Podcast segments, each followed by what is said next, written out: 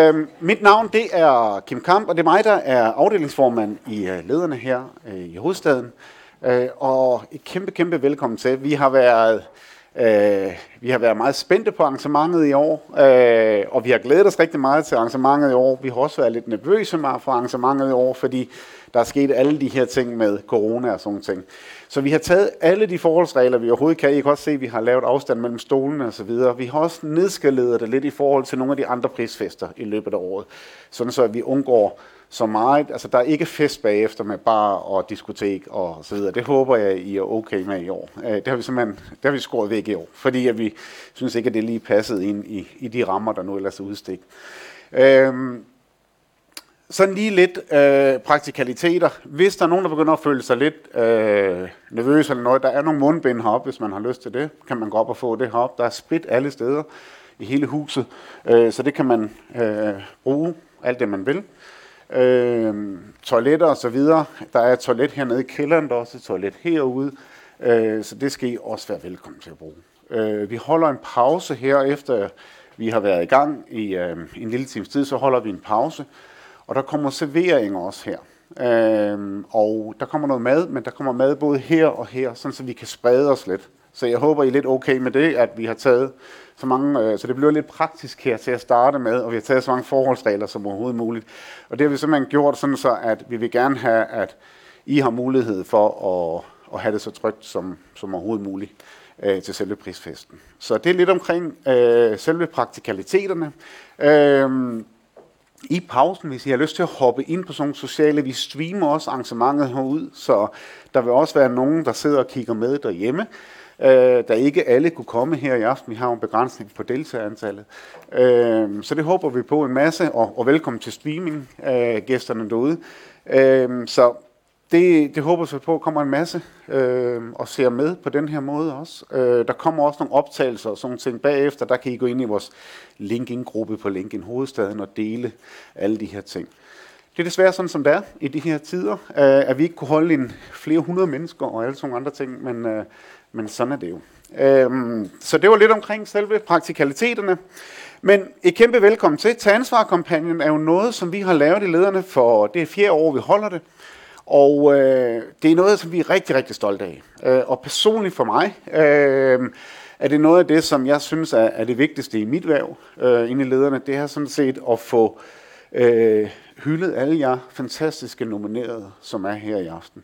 Øh, vi arbejder jo med ledelse, øh, og grunden til, at vi sådan set startede ud med at lave til ansvarprisen, det var, at vi synes, at der manglede et forum øh, til at hylde dem, der sådan set gør en kæmpe forskel i ens hverdag. Og det er måske ikke altid top-CEO'en eller nogle andre, som vi også hylder i årets leder.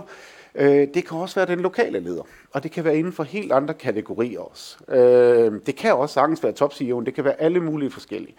Øh, så derfor så synes vi ligesom, vi vil lave en platform til det, øh, og lave nogle kategorier, som vi synes var oppe i tiden, og som virkelig gør en forskel. Øh, og det er det, vi har gjort igennem til ansvar-kampagnen. Øh, og det er vores ønske, øh, at I også kommer til at bruge os alt det, I overhovedet kan, fordi vores største ønske er sådan set at give jer en så stor platform at stå på, alle jer nomineret, uanset hvem der vinder i aften, øh, så I kan få så meget markedsføring som overhovedet muligt, fordi det er et fantastisk arbejde, I laver derude. Så det var sådan lidt omkring øh, årsagen til det. Øh, og jeg plejer at fortælle lidt omkring øh, noget, der hedder sådan en til ansvarligning. Det vil jeg ikke fortælle om i år, for nu har jeg sagt, at jeg har fortalt om det de sidste tre år. Men øh, det, det ligesom kommer ud på, det er, at det vi har set i de sidste mange år, det er, at alle de nominerede har en kæmpe stor medfølelse og taknemmelighed for andre. Og de har mod til at lede sig selv og andre. Og det synes jeg jo sådan set er indbegrebet af ledelse.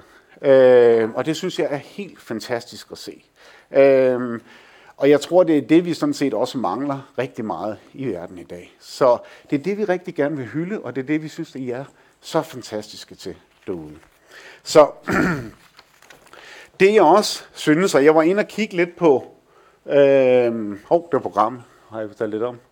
Jeg var inde og kigge lidt på alle de her flotte videoer, I har lavet, og øh, tog nogle af de her citater herude, og det synes jeg egentlig, jeg vil starte lidt med, fordi jeg synes, det er fantastisk at se alle de ting, at de laver derude, og nogle af de ting, I også øh, siger omkring jeres virksomhed. Så her er der lidt citater fra nogle af fra alle de nominerede herude, og det siger jo lidt om, i hvilket selskab vi er i i aften. Øh, jeg synes, det er helt fantastisk. Øh, og det siger også noget omkring, øh, hvordan man egentlig bliver nomineret til at tage ansvarprisen, og hvordan man egentlig arbejder med de her ting. For jeg synes meget af det handler egentlig om passion. Øh, en passion sådan set til det, man gør. Øh, og det spændende er jo egentlig, hvordan finder man den her øh, passion. Og det tror, håber jeg, at nogle af jer nominerede vil fortælle os om i aften. Og jeg vil prøve at komme med mit beskidende bud på det her til at starte med, hvordan man måske kommer og finder sin passion. For jeg tror egentlig, det er noget af det, som vi måske også mangler, fordi hvis vi kunne alle sammen lede og agere ud for vores passion, så tror jeg, at vi havde måske en lidt anden verden, end vi har i dag. Øhm, og verden har der brug for mange ting i dag, kan man sige. Så man kan også kalde en stor passion mange gange ender i et godt samfundssind, eller endnu bedre et stort menneskesind øh, herude. Men hvordan finder man det?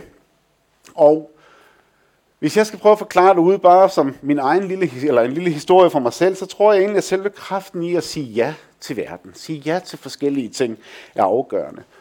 Det er i hvert fald noget, som har reddet min verden utrolig meget. Og sige ja til nye udfordringer, og sige ja til nye ting, man vil, og prøve ting af, og egentlig ikke at være så bange for ting. Det tror jeg er en af de her store drivkræfter i sådan set at komme ud og finde sin, sin passion. Og jeg er da også selv endt med, hvad nogen måske synes er et meget, meget spændende job. Jeg driver forskellige virksomheder og rejser rundt i verden og sådan nogle ting. For nogen synes de måske, at det er spændende, og for andre synes de måske ikke, det er så spændende. Men hvad der gør et job spændende, synes jeg, er når det indeholder en stor, eller når det indeholder en kæmpe stor passion for det her. En passion, som man måske også kan beskrive som en handling, en aktivitet, noget som måske er musik i ørerne, eller bare et passioneret arbejde, hvor man smiler hver evig eneste dag, man går på arbejde. Som nogle af de nominerede også har sagt, at de kan ikke vente til det bliver mandag, og sådan set komme hen og arbejde igen. Nogle kalder måske også en passion for arbejdsnarkomani, kan man måske også sige. Det kan også være, at det er udtryk for et stort ego, eller frygten for at tabe, hvad ved jeg. Men jeg ved i hvert fald, at jeg elsker folk med en kæmpe stor pension, eller passion. Og jo flere handlinger, jo mere arbejde, giver også en større passion her. En passion, som man ikke vil have til at stoppe, men som nogle gange stopper. Og hvorfor gør den det? Og det tror jeg sådan set, at det er det, som mange af os egentlig frygter, og det er det, som mange egentlig kæmper med i dag, også når vi snakker ledelse. Vi vil så nødigt have, at vores passion for vores job ikke er til stede, eller den lige pludselig stopper. At den lige pludselig stopper i en grad, så vi kommer hen, og vi blot bare har stillhed. Og hvis jeg skal forsøge at beskrive det lidt, så er det lidt som om, at det jeg nogle gange har oplevet, også ved ansatte, det er, at passionerede mennesker nogle gange er ligesom en tennisbold. De kan hoppe, og de kan danse, og de kan gøre alle mulige ting. En tennisbold er en fantastisk lille bold. Den kan så mange ting, og den er utrolig lille, stor, lille men utrolig stærk. Men det man nogle gange ser, det er selvfølgelig også, at folk har det lidt ligesom en ballon, og de puster sig selv utrolig stort op i forhold til deres job. Men passionen mangler ind i den. Passionen mangler i ens job. Og det, der langsomt sker, det er, at luften selvfølgelig går ud af ballonen, og den bliver helt flad. Og vi ender med ikke ret meget andet end en flad bold. Og det er det, jeg synes, der er så synd. Og jeg tror, det er det, vi nogle gange kæmper med os, at få drevet virksomhed og skabe virksomheder, hvor der er et passion inde i selve virksomheden. Hvor folk virkelig elsker at gå på arbejde. Og det er det, jeg synes, at alle de nominerede er et fantastisk udtryk for i aften. Min datter lærte mig faktisk det her, her for et par måneder siden, fordi at hun spurgte, skal vi ikke lege, far? Og jeg sagde så ja. Øh, det er ikke altid, jeg siger ja til at lege. Nogle gange må jeg indrømme, at jeg nu også elsker at arbejde så meget, så jeg kommer til at sige nej. Men her sagde jeg altså ja. Øh, og det fantastiske i at lege er jo, at når man leger, så arbejder man ikke. Og et lille barn påkræver sig ens fulde opmærksomhed gennem kærlighed. Lidt ligesom nogle af jeres kunder, og nogle af de ting, og nogle af de deltagere, som I hjælper, sådan set også gør.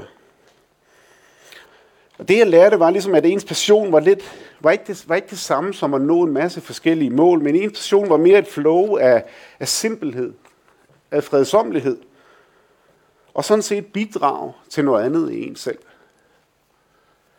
Så det er fantastisk at lege. Og jeg tror, at tricket sådan set er en lege, indtil man glemmer, at der ikke er så meget andet fornuftigt end at lege. Så praktiser det, er mit bedste råd for at finde ens, øh, ens passion. Praktiser det at lege med dit barn, dit barnebarn eller nogen andre. Måske en kollega. Og nu ved jeg, at der er nogen, der siger, at, at det er også tidskonsumerende at lege altid. Men hvis vi skal være helt realistiske, så er en leg jo ofte ikke mere end 15 minutter. Jeg ved i hvert fald, at min datter ofte ikke gider lege med mig mere end 15 minutter. Så interessant er jeg simpelthen ikke. Og hvis man har en teenager, så tror jeg egentlig, at man er superfar, hvis man blot kan få 15 minutters opmærksomhed. Så mange gange skal der ikke mere til. Men det behøver jo ikke kun at være jeres børn. Det kan også være jeres virksomhed. Sammen med jeres kollegaer. Så giv jer selv 15 minutter til at starte med. Og så tror jeg, der er stor sandsynlighed for, at det vil smitte af i jeres hverdag. Og udvikle sig til en passion, som det har gjort til de nominerede her i aften. Find ud af, hvad der egentlig får jer til at følge jer godt tilpas. Og spil i den arena. Hvis I spiller bold med jeres passion, er jeg overbevist om, at ens hverdag bliver meget mere sjov. Ligesom en af de nominerede faktisk sagde, at iværksætteri var det sjoveste, de nogensinde havde lavet. Jeg holder stadigvæk af ens arbejdsflow, men jeg tænker ikke på, at man kun skal være flow. Jeg er ikke afhængig af den. Jeg har lige så meget brug for at være i et frit flow. En passion, en fri passion, som er større end mig selv. En passion, hvor man også indeholder leg og kærlighed til andre mennesker. Og hvis I vil være med på den rejse, så tænker jeg sådan set bare, at man skal sige ja til en masse udfordringer, man møder. Der er en kendt mand, der har sagt, at Martin Luther King har sagt, at a man who won't die for something is not fit to live. Det er måske lige at køre den lidt til kanten. Men jeg tror sådan set, at man bliver nødt til at elske noget mere end sig selv. Jeg tror, det er her, vi udvider os selv som person. Jeg tror også, det er her, vi begynder at huske på, hvad vi egentlig er sat i verden for. Jeg tror også, det er her, at glæde sådan set kommer for at blive, i stedet for kun at besøge os en gang imellem. Så tænk på, har I hjulpet et barn? Måske jeres eget? Har I hjulpet en person? En kvinde, en mand? Jeres bedre halvdel? Husk på, hvem de er. Det er i min verden et passioneret liv, som de fleste måske kæmper med, fordi de er fokuseret på, hvad de ikke får. Frihed og leg venter på os. Det er kun et øjeblik væk. Det øjeblik, man glemmer en selv og finder noget, man holder mere af end en selv. Og jeg tror, det er her, man kan finde lejeløsten og ens passion. Det er i hvert fald det, jeg ser i alle de nominerede i aften. Så hvad siger I selv? Skal vi lege lidt de næste par timer? Tak skal I have.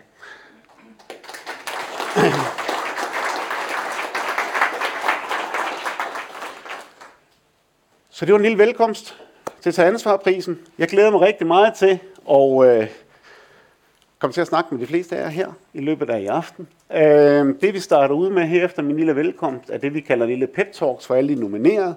Og øh, vi har jo, øh, eller for vores jury, vi har nogle fantastiske juryer her i aften. Vi er meget stolte af at have med i Tag Ansvar-prisen. Desværre har vi fået et afbud fra Simon, men øh, han har lavet en lille overraskelse til os i stedet for. Øh, så vi vil egentlig starte med Lene for Røde Kors, som vil komme og fortælle lidt omkring øh, hendes kategori, frivillighed. Tak for det. Tak for ordet, Kim, og for, de, øh, for den gode indledning til sådan en aften, hvor vi virkelig skal hylde jer, der sidder her i lokalet, som øh, hver især har taget ansvar på forskellige øh, vis. Jeg har den meget store fornøjelse at være jury for kategorien frivillighed, Øh, det er jo i sig selv en fantastisk øh, kategori, fordi det lige præcis jo handler om, at der er mennesker i den her kategori, som har gjort noget for andre mennesker helt frivilligt. Øh, jeg synes ikke, man kan komme uden om Kirkegård, når man taler om at tage ansvar. Han er jo vores store tænker, en af de, en af, en af de helt store i, i vores øh, land, og fra ham har vi øh, nogle rigtig gode øh, tanker, som jeg faktisk mener, at øh, de, kategori, de er nomineret i, i den kategori, som jeg har fået lov til at være jury for, de, øh, de i den grad lever ud øh, i deres daglige virke. Øh, Kierkegaard kaldte det næste kærlighed, når han talte om at tage ansvar, men det kan også kaldes medmenneskelighed. Et kært barn har nav- mange navne, det synes jeg også lige, vi hørte i, i din øh, indledende pep-talk. Øh, jeg kan rigtig godt lide det der lille ord medmenneskelighed, fordi der, det kan man dele op på, øh, på forskellige vis der er et lille med, så det handler altså om, at man gør noget sammen med andre mennesker, og så er der det her lighed, altså man i virkeligheden hjælper alle, det er ikke sådan, at, øh, at man kun hjælper nogen fra sin egen stamme for eksempel. Så, så det der med medmenneskelighed er i virkeligheden et, et rigtig godt ord for, øh, for det med at tage ansvar for, for andre mennesker, øh, og gøre det på en medmenneskelig måde. Øh, og er der så brug for, at vi gør det i vores øh, samfund i dag? Men det, altså, det er der jo i den grad. Det er sådan, at øh, i øh, det danske samfund er der en ud af fem, der øh, føler, at de står uden for et fællesskab. Øh, de angiver simpelthen selv i undersøgelser, at øh, de er ikke rigtig med og føler ikke rigtigt, at de hører til nogle steder. Det er altså virkelig, virkelig mange mennesker. Og de, øh, de mennesker, vi har nomineret her i aften, har netop alle sammen på forskellige vis taget ansvar for netop et andet menneske, og for at få dem lidt mere med ind i, i fællesskaberne. Vi er jo et øh, foreningsland, Forenings Danmark, som netop bygger på, øh, på frivillighed, som er den kategori, jeg skal tale om her. Vi har øh, haft store frivillige foreninger i, øh, ja, i, øh, i 150 år i hvert fald siden andelsbevægelsen, så vi, vi bygger virkelig på et solidt grundlag, når vi står her i aften og skal hylde tre mennesker, som øh, på hver deres øh, vis har været øh, frivillige og har været medmenneskelige over for øh, et andet menneske. Og, og som nævnt, så er der virkelig brug for det, så, øh, så det er jeg rigtig glad for, at vi kan få lov til at hylde her i aften. Øh, det er sådan, at øh, de tre nominerede de bliver inviteret herop øh, efter pausen, og I får også, det får I lige at vide nu, mulighed for at sige et par ord, hvis I har lyst. Men jeg synes lige, at I skal rejse op hver især, som er ja, bare på jeres pladser, jer som er nomineret i kategorien frivillighed, så I lige har en chance for at, at se, øh, hvem hinanden er. Og vi starter med Mogens. Du må gerne lige rejse dig op. Øh, Mogens står der, og der er et stort billede af ham her. Og Mogens er jo øh, frivillig på rigtig mange forskellige måder, og vi får lejlighed til at, øh, at høre lidt, en lille smule mere om det efter pausen i dag, men ingen tvivl om, at du tager ansvar hver eneste dag i dit daglige virke her i, øh, i Storkøbenhavn, hvor du blandt andet er natteravn, og hvor du har taget initiativ til en hel række forskellige lokale øh, arrangementer, som alt sammen handler om alt muligt andet end, end dig selv og, og dine egne. Så sådan skal det være. Og jeg synes lige, vi giver øh, Mogens en hånd, og så hilser vi på ham senere.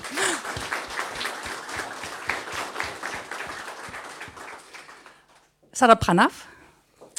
Pranaf er øh, mentor, frivillig mentor på CBS, og har i, øh, gennem sit virke i den grad gjort en forskel for de, særligt de udenlandske studerende.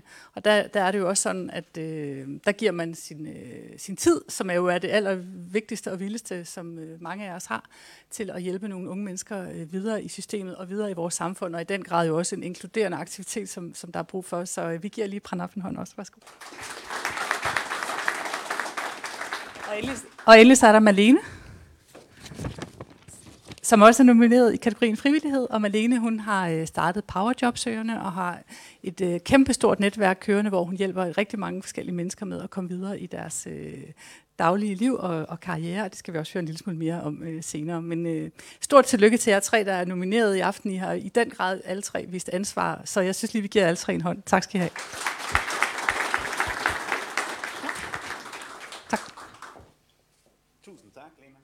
Tusind tak. Så har vi øh, den næste er sådan set bærer.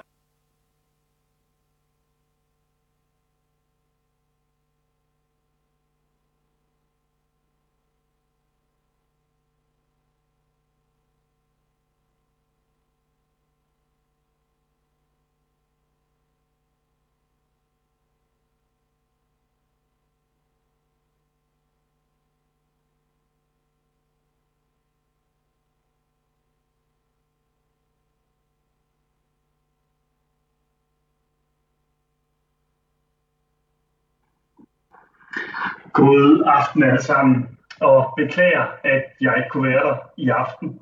Men øh, vi har en lille smule sygdom i familien, og jeg synes, det er vigtigere at sikre alles øh, helbred, end at jeg møder op øh, in person i aften. Mit navn det er Simon Hofmeier Boris, og jeg er bæredygtighedsansvarlig i Carlsberg-gruppen. Og jeg har den store ære at være jurymedlem og specifikt på kategorien bæredygtighed. Bæredygtighed er jo et begreb, som kan betyde rigtig mange ting, øh, og som for øvrigt også i den kontekst kan betyde øh, intet.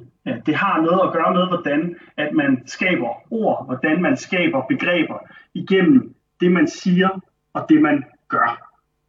Der har været ret meget snak om bæredygtighed inden for de sidste år, og det vi i virkeligheden mangler, det er handling. Vi mangler, at virksomheder og regeringer og mennesker, som bor og har deres dagligdag, øh, de lever mere bæredygtigt. Der hvor jeg kommer fra inden for ølbranchen, jamen der har vi en vis måde at opgøre bæredygtighed på inden for vandforbrug og CO2 og emballageforbrug. Mens de tre øh, nominerede, som øh, vi har i aften, jamen de ser bæredygtighed øh, på en anden måde. Og helt specifikt så vil jeg sige, at alle tre nominerede, eller fire er det jo, øh, jamen de har et fælles træk, og det er, at de tænker virkelig nyt. Innovation er et fortærsket udtryk, men i virkeligheden, der har vi at gøre med tre øh, gange nominerede, som i aller, aller højeste grad øh, tager innovation ud i virkeligheden. Om det er, at man gentænker et nyt materiale eller et gammelt materiale på en ny måde, såsom læder, øh, så, øh, så man for eksempel laver et helt, helt øh, innovativt materiale, øh, et æbleleder, det er jo en ret øh, fantastisk idé, som vi har herovre øh, hos, hos Hanna. Det kan også være, at man finder en helt anden måde at gøre plastikindsamling spændende på og engagerende ved at øh, tilbyde gratis kajakudlejning, hvis man derimod så betaler ved at indsamle plastik. Det er noget, øh, Tobias øh, han har gjort, og for øvrigt også øh, en af vores, vores partnere hos, øh, hos Carlsberg, skal jeg sige. Øhm, og en helt tredje mulighed, jamen det er jo at øh, skabe helt nye former for boliger, bæredygtige boliger i container, så som, øh, som Frederik og, og Michael har gjort, som, som øh, sidder lige her bag mig. Altså alle tre har de set på verden på en ny måde. Øh, de har prøvet at gøre tingene anderledes i bæredygtighedens navn, øh, og derved rent faktisk opnå øh, en mere bæredygtig, en sjovere tilværelse, som helt konkret gør en forskel. Jeg synes, det er tre fantastiske øh, nomineret, og jeg håber, virkelig, øh, i virkeligheden ville jeg ønske, at de alle tre vandt. Men der kan jo kun være, uh, være én vinder, øh, og øh, jeg synes, det bliver rigtig, rigtig spændende at se, øh, hvem der vinder inden for kategorien bæredygtighed. Jeg er i hvert fald rigtig glad for at have kunnet præsentere dem, uh, øh, og fortælle jer lidt om, øh, hvad det egentlig er, der er årsagen til, at de er nomineret. Uh, og ellers så vil jeg ønske jer en, en rigtig god aften, og mange gange held og lykke til øh, de, de nominerede. Jeg krydser fingre for jer alle sammen. Ha' en rigtig god aften. Hej hej.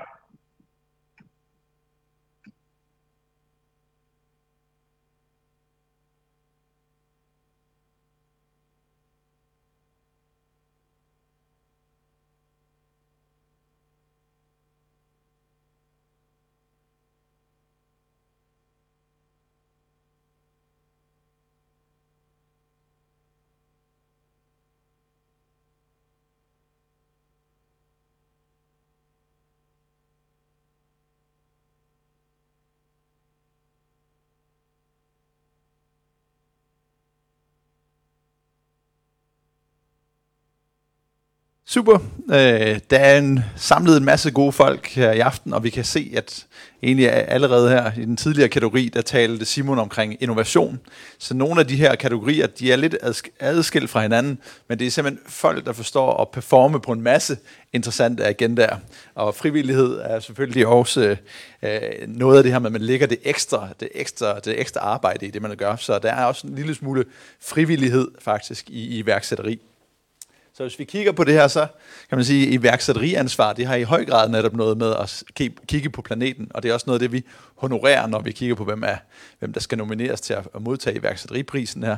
Det er at tænke nyt, så vi kan finde et, øh, så jorden også har en fremtid, så vi ikke står i vejen for, at vi kan leve godt sammen, og at vi har tager ansvar over for samfundet. Det drejer sig jo også om at skabe arbejdspladser og skabe en økonomi, øh, og skabe en form for medmenneskelighed, som der også blev talt om i den første kategori. Og så drejer det sig også om selvfølgelig ikke at glemme sig selv og sige, prøv at sige ja til nogle ting, som Kim han talte om, og sige, vi har selv nogle drømme, som vi brænder for, og hvis vi brænder ind med dem, og ikke prøver at udleve dem, jamen så, ser vi, så har vi en trist tilværelse. Den der passion, øh, prøv at forfølge nogle af de drømme. Vi har alle mulighederne for det, ikke mindst i Danmark, og det skal vi også øh, egentlig prise os lykkelige for, at vi er så privilegerede, og så også dele ud af det her øh, til resten af samfundet, resten af verden og jorden.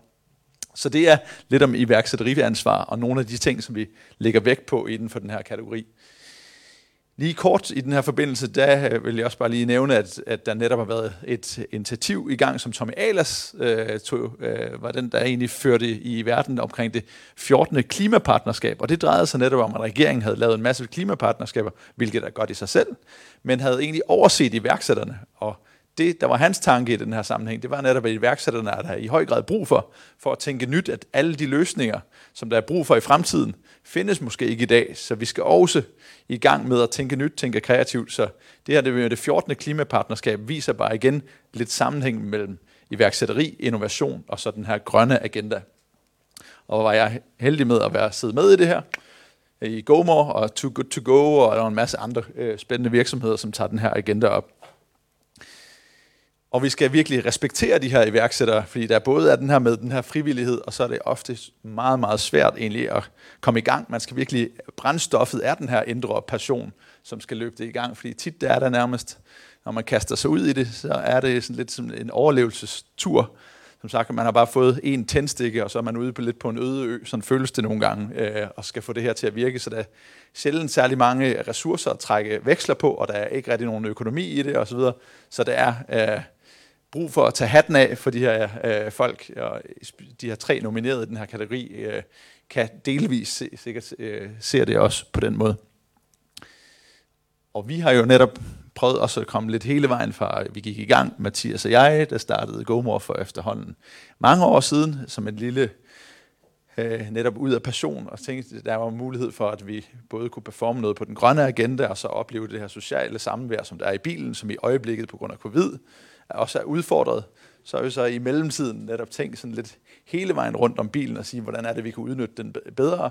Det, at der står tusindvis af parkerede biler i en by som København, og de aldrig flytter sig ud af stedet, så tænker vi, vi kan jo også godt leve i København med halvdelen af de her biler. Så vi gjorde den der nabobiludlejning mulig, og så har folk ønsket under covid at komme lidt ud af byen. Så hvad vi har ligesom tabt i den anden sammenhæng, har vi så vundet noget ind i den anden.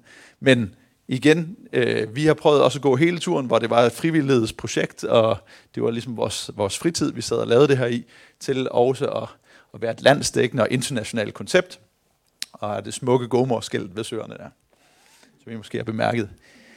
Og så er der selvfølgelig også ledernes ansvar, der kommer vi også ind på, øh, som den sidste bemærkning her, det er at, at, at tage ansvar for værksætteri. Så lederne på større arbejdspladser kan selv være den drivende kraft til at sætte nye projekter i gang. Der har de et ansvar for at lytte til medarbejdere og påskynde øh, den, det drive og den person, der er hos nogle af medarbejderne, og sætte det i gang øh, hos medarbejderne, og de kan selvfølgelig også selv gå forrest, som Kim han har talt om. Så det er forskellige blikke ind i det her med iværksætteri og øh, leder, lederskab og ansvar.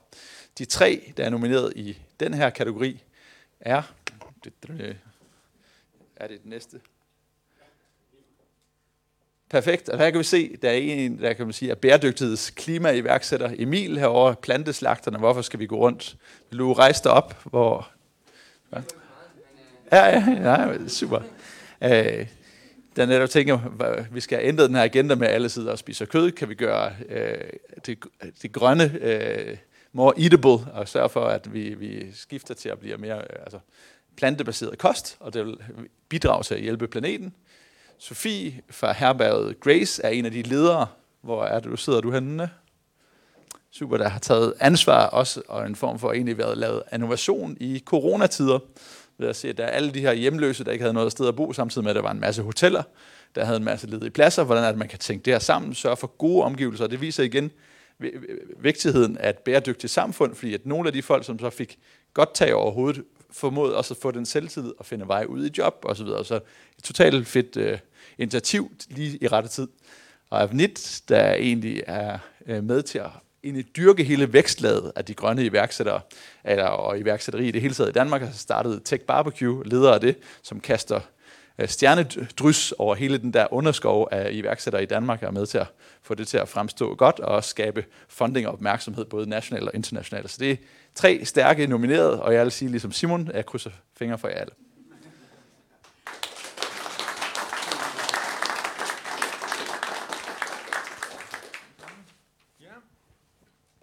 Tak skal jeg have.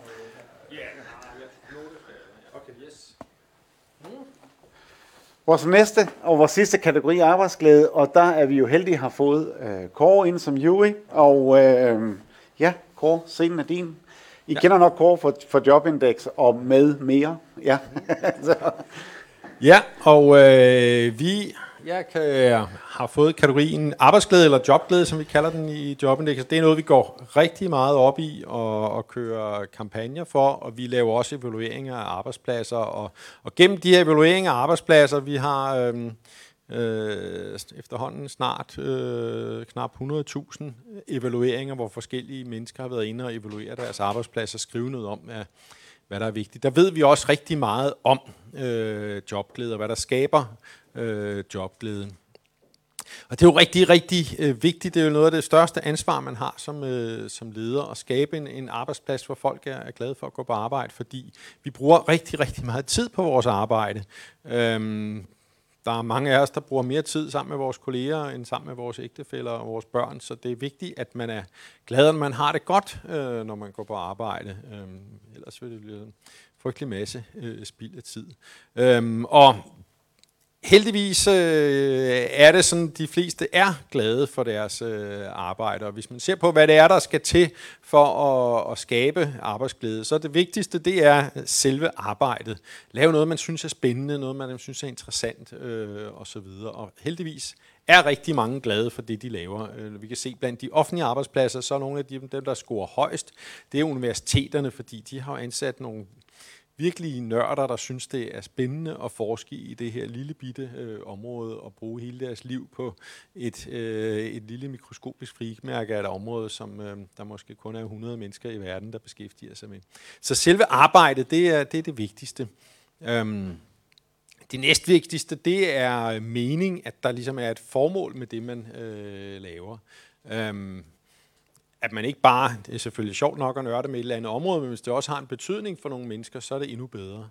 Øh, den øh, gladeste arbejdsplads i Danmark er de største øh, arbejdspladser. Det er Lego, og det er jo, øh, jamen altså, når man kommer ind i receptionen hos Lego, så man kan ikke undgå at blive glad, fordi der er alle de der glade farver. Og formålet med Lego, det er jo ligesom at, at gøre børn glade, ikke? Så øh, et hvert seksårig dreng vil sådan, det kommer ikke bag på dem, at, øh, at Lego er Danmarks gladeste arbejdsplads.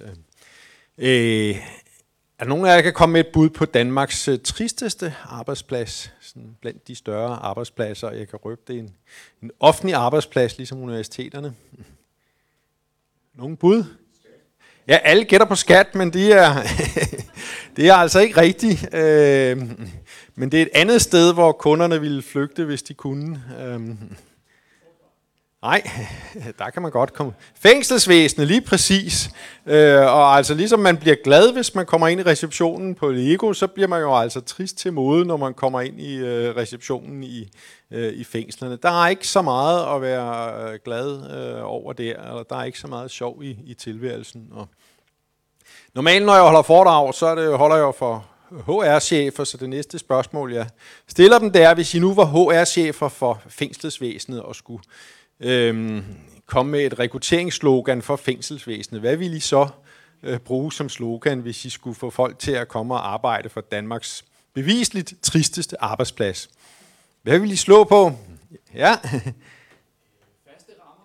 ja, nej. Jamen, det er der altså. Der er jo øh, alt andet end faste rammer. Hvis der er et sted, hvor du ligesom ikke ved, hvad der sker i dag, så er det altså fængselsvæsenet. Du kan, altså, øh, øh, det er et af de få steder, hvor du sådan reelt har en risiko for at blive slået ned, når du går på arbejde. Så det er ikke, der er hverken faste eller trygge rammer der. ja. Nej. øhm, Ja. Nej, det de rent slår, faktisk slår for, det er, vil du være med til at skabe et liv uden kriminalitet? De slår på mening. Det kan godt være, det er trist at gå på arbejde. Det kan godt være, at man møder en masse triste skæbning, men man gør en forskel. Øh, både for de mennesker, som er, er ligesom indsatte, men også for det omkringliggende samfund. Øh, hvis man kan være med til at omvende de her folk, så har man jo altså gjort en god gerning for de mennesker, man er, er sammen med. Man har også gjort en god gerning for samfundet, hvor der bliver øh, færre øh, øh overfald og, og færre indbrud og, og så videre. Så, så ja, det er, det er måske ikke sjovt, men man er, gør noget, der betyder noget. Det er det samme, som gør, at der er folk, der arbejder for læger uden grænser og tager ned og arbejder i under de mest forfærdelige forhold under deres øh, i sommerferie. Men øh, det tredje vigtigste, det er altså ledelse og relationer til ens kolleger, øh, som lederne også er med til at, at, at skabe. At man har nogle gode kolleger, som man har det sjovt sammen med, øh, og at man har en leder, som man har det godt sammen med. Og når vi ser på, hvad der ødelægger arbejdsglæde, så, så scorer ledere altså øh, højt. Der er mange steder, hvor man har nogle ledere, som ligesom ødelægger det for medarbejderne. Der er heldigvis også rigtig, rigtig mange steder, hvor man har nogle ledere, der skaber nogle rigtig, rigtig gode rammer. Og de tre ledere, vi øhm, har nomineret, er med til at gøre det. De kommer forhåbentlig der. Ja, øhm, jeg vil tage dem i... Øhm, i omvendt rækkefølge. René her øh, har vi... Der, ja, værsgo. Øhm, du har løst en opgave, som er meget, meget øh, usædvanlig, nemlig at skabe arbejdsglæde under de her coronatider. Øh, vi havde selv en, en medarbejder i Jobindex, som startede, hvor vi ligesom måtte køre hjem til ham og sige, værsgo, her er din computer, og så øh, måtte han arbejde hjemmefra de første mange måneder. Men du havde en hel afdeling, som startede under de her coronatider, hvor du var med til at starte en, en afdeling op for den danske afdeling af Strive, hvor du havde øh, fire medarbejdere, hvor I alle sammen arbejdede hjemmefra i en helt ny afdeling og, øh, og skulle skabe noget arbejdsglæde der, når I ikke engang øh, var sammen. Øh, og det lykkedes altså i, i, i så høj grad, at dine medarbejdere har valgt at nominere dig. Og, øh, og det er altså, ja, at du har fået skabt en, en god stemning og en god miljø under de her meget vanskelige forhold, vi alle sammen har arbejdet under de sidste mange måneder. Det er, det er lidt af en præstation. Mm-hmm. Ja. ja, skal vi give en... Så har vi Heidi. Hvor har vi Heidi? Ja, du er inden for det offentlige øh, og er ansvarlig for hjemmesygeplejersken og den kommunale hjælpehjælp i Frederiksberg, hvor du er chef for ikke mindre end 500 øh, medarbejdere. Og du er også blevet nomineret af dine øh, medarbejdere, fordi du øh, har skabt, skaber nogle rigtig gode øh, rammer, og at, at arbejdsglæde og, og, og, og, og sådan noget er... Øh, det er ikke en selvfølge inden for hjemmeplejen, som vi har set med nogle eksempler øh, rundt omkring, som har været i fjernsynet. Men det er ikke noget, der sker på Frederiksberg Kommune. Du er med til at skabe nogle rigtig gode øh, rammer, både for medarbejderne, og når medarbejderne har det godt, jamen så har øh, beboerne jo det selvfølgelig også godt. Så du skaber nogle øh, rigtig gode rammer i Øh, under nogle vilkår, som vi, som vi hører før øh, under det offentlige, altså det er heller ikke altid sjovt at arbejde i hjemmeplejen. Der er, er folk, der dør der, de fleste af de, øh, der er jo sådan cirka et dødsfald per beboer øh, i det lange løb. Så, øh, og det kan ikke altid sjovt, og det er ikke altid, man lige kan hjælpe folk på alle mulige måder, men alligevel lykkes det altså at skabe en, en rigtig god arbejdsplads der. Så det er rigtig, rigtig flot. Mm. Så skal vi også give dig en hånd? Mm-hmm. Mm.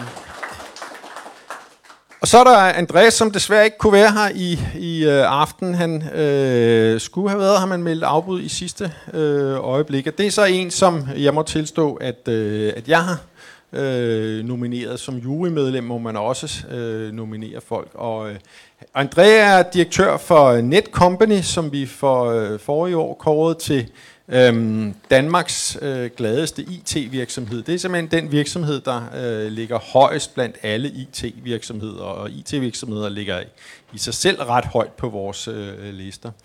Øhm, og øh, de har jo altså, han, Andrea er en af stifterne, og de har skabt en, en øh, uh, IT-virksomhed, der er mange milliarder værd, og var den første danske virksomhed, der voksede til over øh, 1000 medarbejdere på under 20 år. Så de har gjort det øh, fantastisk, og øh, man hører jo ofte, der er mange, der mener, at det er jo let nok at skabe arbejdsglæde, når man har øh, så gode resultater. Men nu har jeg fulgt Netcompany lige fra starten, fordi jeg kender en af stifterne, og jeg ved, at det var omvendt.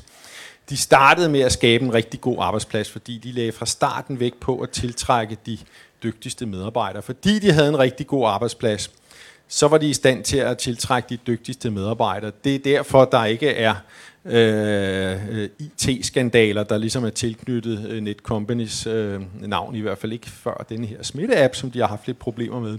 Øh, men det skal ligesom nok også til at få til at fungere. Så, så det, er, det her med arbejdsglæde, det er virkelig noget, der kan betale sig. De har skabt en, en stor milliardvirksomhed, fordi de har øh, skabt øh, arbejdsglæde på arbejdspladsen. Så derfor har jeg øh, nomineret André for at vise sig. Det er altså også noget, der kan betale sig i praksis. Så, og jeg er rigtig spændt på at, at høre, hvem af de her tre, der vinder. Så. Mm. Yes. Mm. Vi er også rigtig spændt på at, øh, at se, hvem der vinder i år. Øh,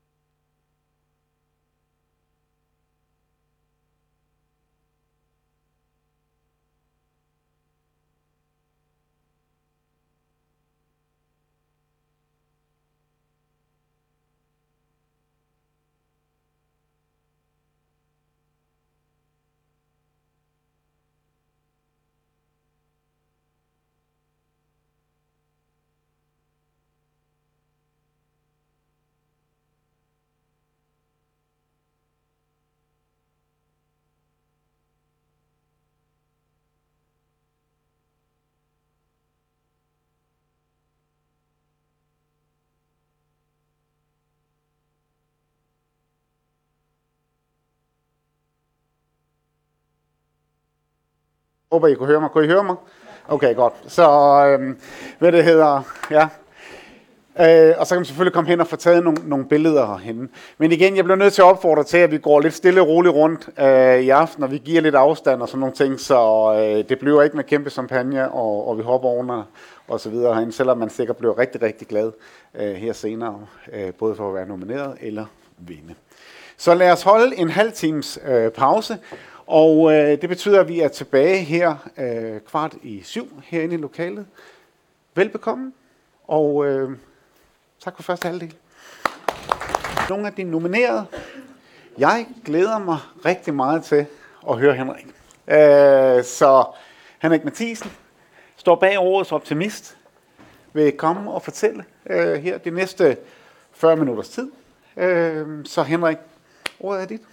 Tak skal du have. Så uh, tusind tak, fordi jeg må komme. Uh, jeg vil godt lige afsløre med det samme. Jeg er rimelig glad i dag. Det, det er faktisk, det ved jeg godt, det er nemt at sige, når man er optimist. Men det er der en helt specifik grund til. Fordi i går aftes, der var jeg ude og holde foredrag for sådan små 50 tandlæger. Og nogen, der har en idé om, hvad der er fedt ved at holde foredrag for sådan nogle tandlæger. De smiler. Det, det var der fuldstændig ret i. Det er et rigtig godt bud. Øh, og en god grund. Der er en grund, der var lidt federe faktisk. Det var her i morges.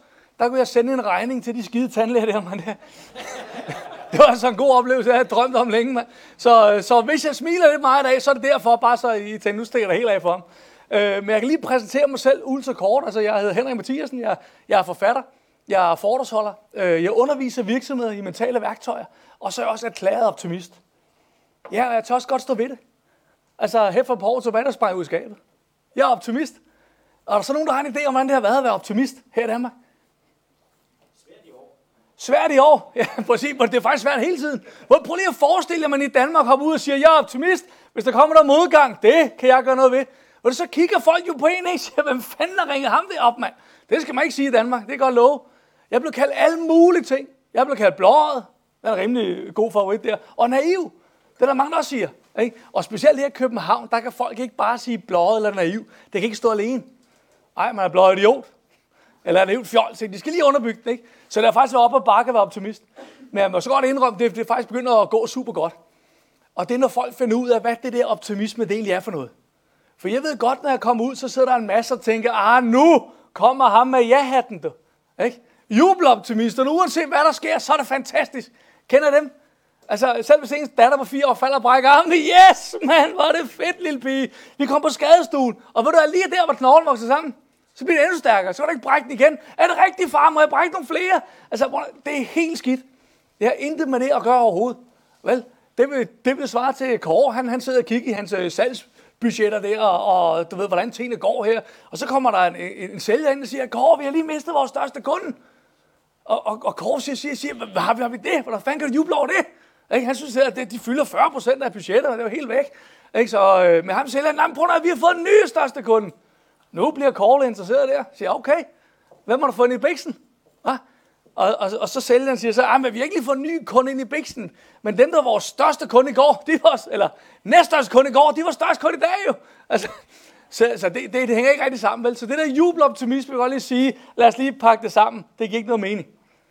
Vi må bare heller ikke gå pessimismevejen, ikke? De mennesker kender jeg godt, ikke? Om over på den anden side. Dem, der suger for en sikkerheds skyld, ikke? Hvis nu lager noget galt, det skal vi, altså, den går simpelthen heller ikke, vel? Vi skal ind i midten og stå der, hvor optimisme er.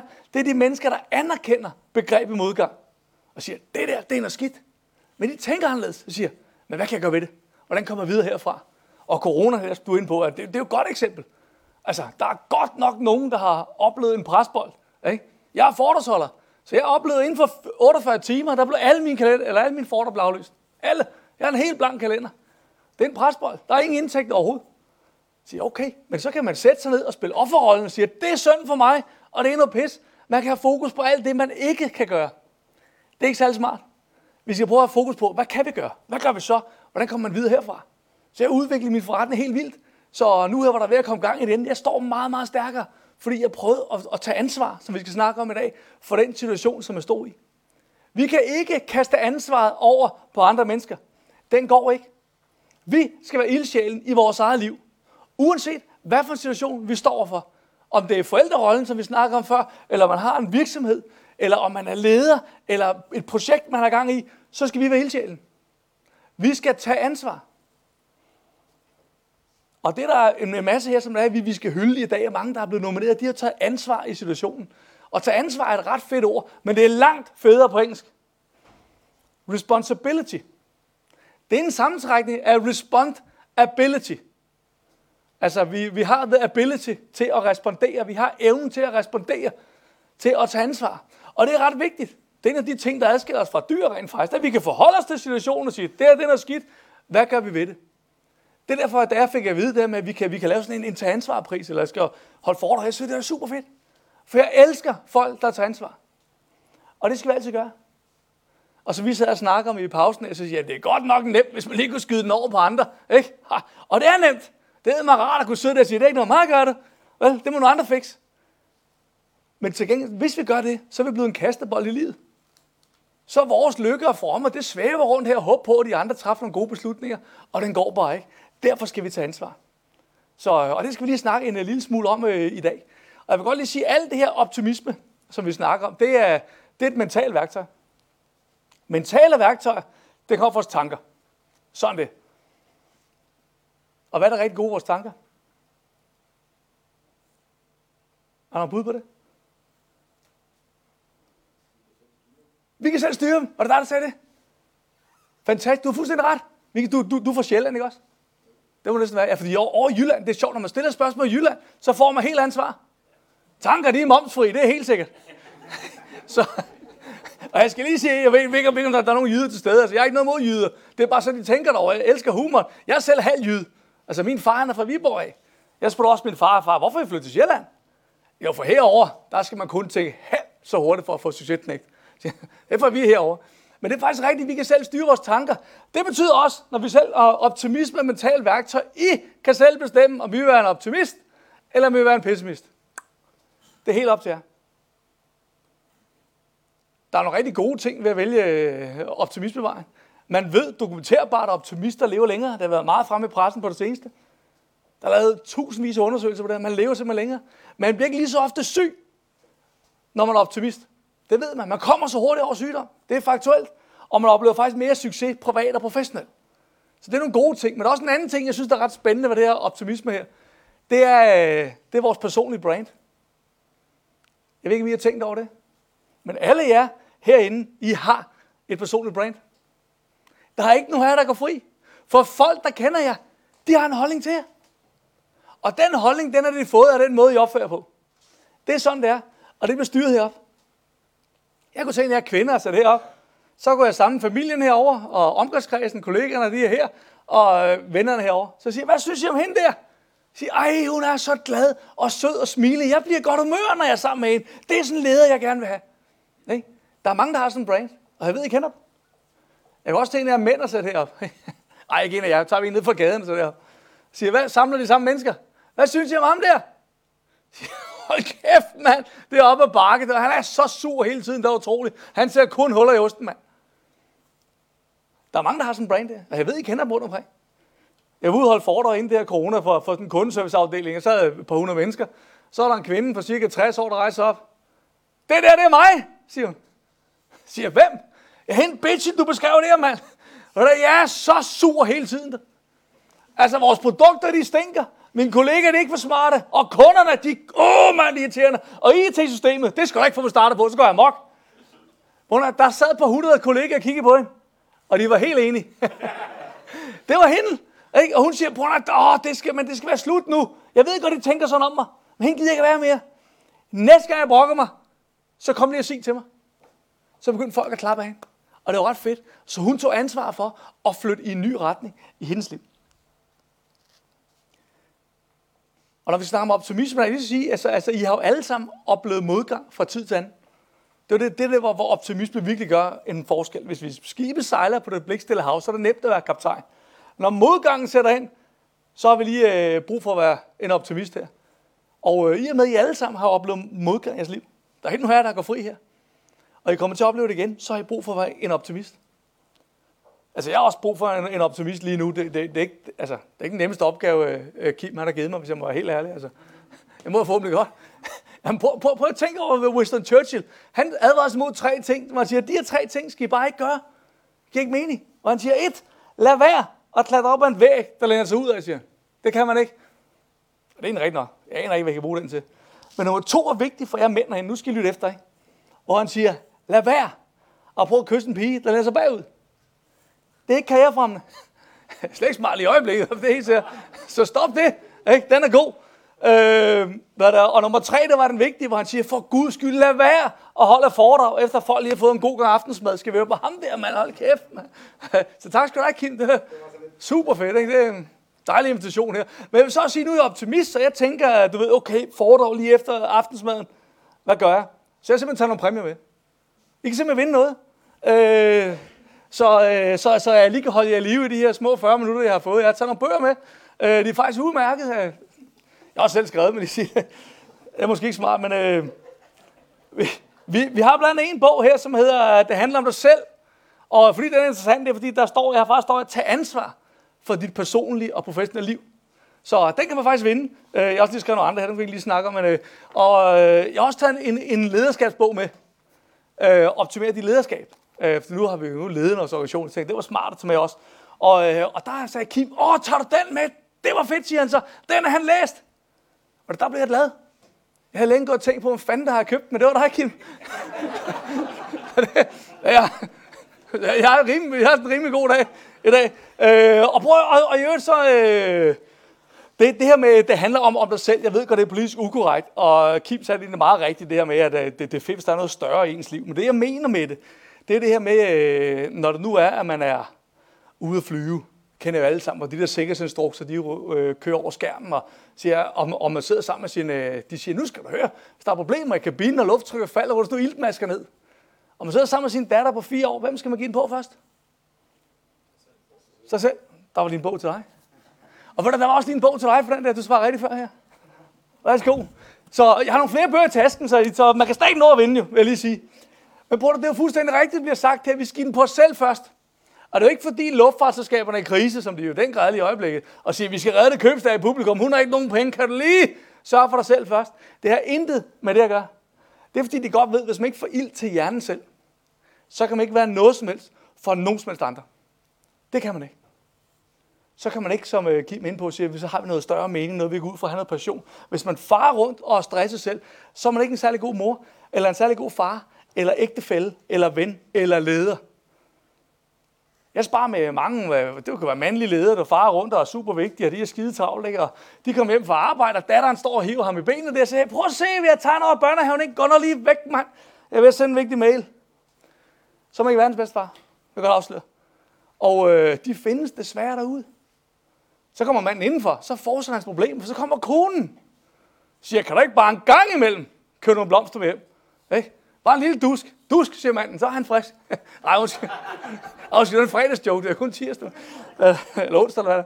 Og øh, hun siger, du har da ikke sagt, du elsker mig i syv år, ikke? Nu er han presset. Ikke? Jeg siger, ah, altså, vi er enige om, jeg sagde det i kirken. Hvis det ændrer sig, så indkald til statusmøde ro på som er ikke verdens bedste ægte mand. Vel? Og når man rører ud i sådan nogle situationer, så bliver vi nødt til at tage ansvar for at komme tilbage. Og sige, okay, ham her, eller hen her, gider jeg ikke at være. Jeg vil godt have tid til at lege 15 minutter med mine børn, for eksempel. Eller jeg vil have tid til at inspirere mine medarbejdere. Det er jo det, ledere gør. Ikke? Jeg har tit, hvor dansk industri har ringet til mig og siger, hvad, kan du ikke komme ud og holde fordom, at vi skal have nogle motiverede, nogle motiverede medarbejdere? Det er godt for virksomhederne. No shit, Sherlock. Har du selv regnet den ud? Altså, problemet er bare, at man kan ikke motivere sine medarbejdere. For motivation kommer indfra. Men vi kan inspirere dem. Og det er noget helt andet. Og det er det, det handler om. Ikke? Motivation kommer indfra, hvilket faktisk er en god ting. Jeg ved godt, når nogle virksomheder hiver mig ud, det er smart, at jeg bare kan give dem blå pille, og så kører tingene. Men prøv, prøv at forestille dig, det var op til mig. En magt, jeg vil have. Det kan godt være, at jeg har startet fint med, du skal simpelthen være motiveret resten af ugen, ikke? men øh, så gider jeg ikke mere. Du skal være sur, du, du skal bage på alle de damer, du ser, eller et eller andet. Du, tænk på sådan noget, jeg bestemmer. Skal vi nok selv bestemme. Så som leder, de leder ja, der skal vi inspirere. Det bliver nødt til at tage ansvar for det, som Kåre han siger her med, at vi skal have noget jobglæde. Vi skal sørge for, at det giver mening for folk at komme på arbejde. Det skal være godt. Man skal have en passion, som Kim han er inde på.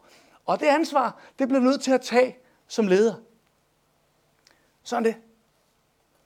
På et tidspunkt, der bliver ringet op af en administrerende direktør og siger, prøv at høre, mand, der er ingen af vores medarbejdere, der er passionerede, der går op i det, mand. De synes bare, at det hele det er lort. Når vi siger noget, så sker der ikke en skid. Det skal vi have en workshop om. Ikke? Det var selvfølgelig kun med direktionen, ikke? så er super fedt. Så jeg, jeg ringer så lige ud, øh, for jeg kender på stykke ud af en virksomhed, der er ret stor, og så hører jeg lige om, hvad der sker. Jeg siger, prøv mand, altså, det giver jo ikke mening, det vi laver. Vi aner ikke, hvorfor vi, vi gør det, vi skal. Og det var præcis det, du sagde, der var nummer to. Ikke? Mening. Så giver mening det her. Det vi laver. Så øh, jeg kommer så ind til det her, den her øh, direktion. Jeg kommer med vilje fem minutter for sent. Jeg kommer smart for sent. Det gør normalt aldrig. Jeg kan godt lide at være her i god tid, som jeg var her så man kan fornemme det. For man kommer for sent, når folk betaler for, at man kommer. Men jeg kommer smart for sent med vilje. Jeg kommer ind i det her øh, direktionslokale og siger, hey, følg lige mig. Ikke? Og folk lige, hvad, hvad sker der? Det er vildt så folk er. Så de går med mig ned på parkeringspladsen foran. Og sådan en halvdel af virksomheden, de kan faktisk sidde og så kigge med. Så siger nu skal I høre, på, vi holder lige hånd alle sammen, sted til rundkreds, holder i hånd. Og så går vi mod uret i rundkreds. Og det er vigtigt, mod uret. Ikke? Folk står og kigger. Jeg giver lige de to hænder. Jeg fortsæt, jeg kommer lige om et øjeblik. Så farer jeg ind, og de bliver ved med at gå. Fortsæt, siger jeg så. Så kommer jeg ind. Og så spørger jeg så sådan en ung knægt i, øh, i øh, receptionen, så siger jeg så, øh, kan jeg få en kop kaffe? Jeg står og kigger på mig. Det kan da godt, men hvad laver de? Kigger ud. De gør rundkreds. Skal du ikke se det? Så siger hvad med den kaffe der? Så, så får jeg kaffen der, han er helt befippet og siger, hvor længe skal de gå derude, siger han så. Jeg siger, det finder vi to ud af. Så satte jeg mig på en stol, så jeg drak en kaffe. Jeg når at få tre tårer, det er fuldstændig sindssygt, får tre tårer, så kommer den direktion ind der med ham, altså alfahanden i spidsen, der er rigtig, hvis man bruger øh, DIS-systemet, sådan høj på D, kommer ind, ikke? Og, og, du ved, og han er bare sur, han er helt rød i hovedet, og han har kigget kun på mig, kommer faren ind, hele direktionen bagefter, du ved ikke, og jeg når bare at tænke, jeg, går, jeg prøver at være så cool udenpå, som jeg overhovedet kan, ikke? Øh, men øh, hjertet banker lidt hurtigt, så enten så sidder jeg i min bil om 15 sekunder, eller så får vi et rigtig godt samarbejde. Og han kommer far ind, hvad fanden sker der? Hvad, hvad, hvad, hvad foregår der? Man siger, vi går i rundkreds. Ja, det giver sgu da ingen mening, vi skal gå i rundkreds. Jeg siger, nå, siger du, hvis du får en opgave, der ikke giver mening, så giver jeg ikke lave den. stod han og kiggede på mig. Og det, og det føltes som en formiddag, ikke? Men han, det tog måske 10-12 sekunder. Jeg kunne bare se hans mødtræk, de arbejder inde bagved. Så jeg, jeg har forstået pointen. Lad os gå op i mødelokalet og fortsætte. og så har vi rigtig godt samarbejde. Så, så derfor, så prøver vi bliver nødt til, at tingene skal give mening. Hvis vi skal i gang med en opgave, hvis der er noget, I gerne vil, om det ændrer jeres personlige brand, eller lykkes med et projekt, eller hvad det nu er, så skal det give mening. Som, som jeg hørte med øh, Malene fra Power, Power Søgerne, som jeg er det, øh, også er nomineret til, til en af priserne til Årets Optimist, øh, der gav det fuldt ud mening for hende at starte den her virksomhed. Og hvis tingene giver mening, så kommer passionen sjovt nok. Det gør det. Så jeg har altid, inden folk skal i gang med et projekt, og de siger, hey, nu skal frem og tilbage, hvis det er, at de ikke kan svare på, hvorfor det giver mening, og de er passionerede om det, så lad være at gå i gang. For så får I startet en helt åndssvag vane med, at, øh, hvad der, at I ikke lykkes med jeres projekter. Og det er en destruktiv vane. Det går simpelthen ikke. Så sørg nu for, at I er passionerede om noget. Så skal det nok lykkes. Så øh, det skal vi huske på. Hvad der, det, der så er her, øh, som er ret vigtigt at forstå, når nu, at man skal lykkes med noget, når man tager ansvar. Der er rigtig mange, som øh, tager ansvaret, siger det i hvert fald, ikke? og så giver det intet fokus på efter. Jeg ved ikke, om vi prøvede nogle virksomheder, hvor ligesom ansvar det var ned mellem to stole. Der er ikke nogen, der faktisk tager det. Vel? For jeg er ikke nogen, der giver det fokus. Og jeg vil også sige, at der, hvor I lægger jeres fokus, det betyder helt sindssygt meget. Og man leger med sit barn og giver det fokus i 15 minutter, og man er der. Det kan folk mærke. Det kan medarbejderne sjovt nok også. Det er det ikke kun børn ondt, vel? Jeres medarbejdere kan godt mærke, om hvad der, øh, I giver fokus på det her projekt, eller ej. Vi kan bare et helt super simpelt eksempel. Der er nogle af jer mænd, der har prøvet at købe en ny bil, eller lege en bil, eller et eller andet. Og så lige pludselig, så, øh, så ser man den bil alle vejen i gadebillederne. Hvor fanden kom alle de biler fra? Det var utroligt. Ikke? Der kom en bil mere, den man har købt selv. Men nu tænker man på den. Så ser man alle vejen. En gravid kvinde, hun kan jo spotte en barnevogn på to km afstand. Hvad er der punkterfri dæk på dem der, eller hvad? Altså, og det er også fint. Der, hvor vi lægger vores fokus, det vokser i vores liv. Sådan er det. Nu kender jeg ikke særlig godt, øh, det sige sig selv, men øh, der er måske nogen af jer, der er i et længerevarende forhold, eller tidligere har været i et længerevarende forhold. Hvis I lige prøver at tænke på det forhold en gang, og lige prøver at spole båndet hele vejen tilbage til den første øh, 1-2 måneders forhold. Hvor lå jeres fokus der? Jeg er udmærket. Jeg kan godt se, hvad I tænkte. I tænkte bare lige gode sexy ting. I smilte jo helt vildt, mand. Og det er fint. Der er slet ikke noget galt i det. Så sådan det skal være. Så hvis I lige prøver at tage det her forhold, og lige prøver, så kører jeg lige båndet. Mm, syv år ind i forholdet. Hvor ligger fokus så? Der er en naboen derovre. Nej, det, det sker nogle gange, ikke i alle forhold, vil jeg godt sige, men i nogle forhold, så får man simpelthen flyttet fokus fra alle de gode sexy ting, til øh, konen siger, hvorfor kan du ikke slå lidt toiletbræt op og ned? Mand, dit gris, dit svin.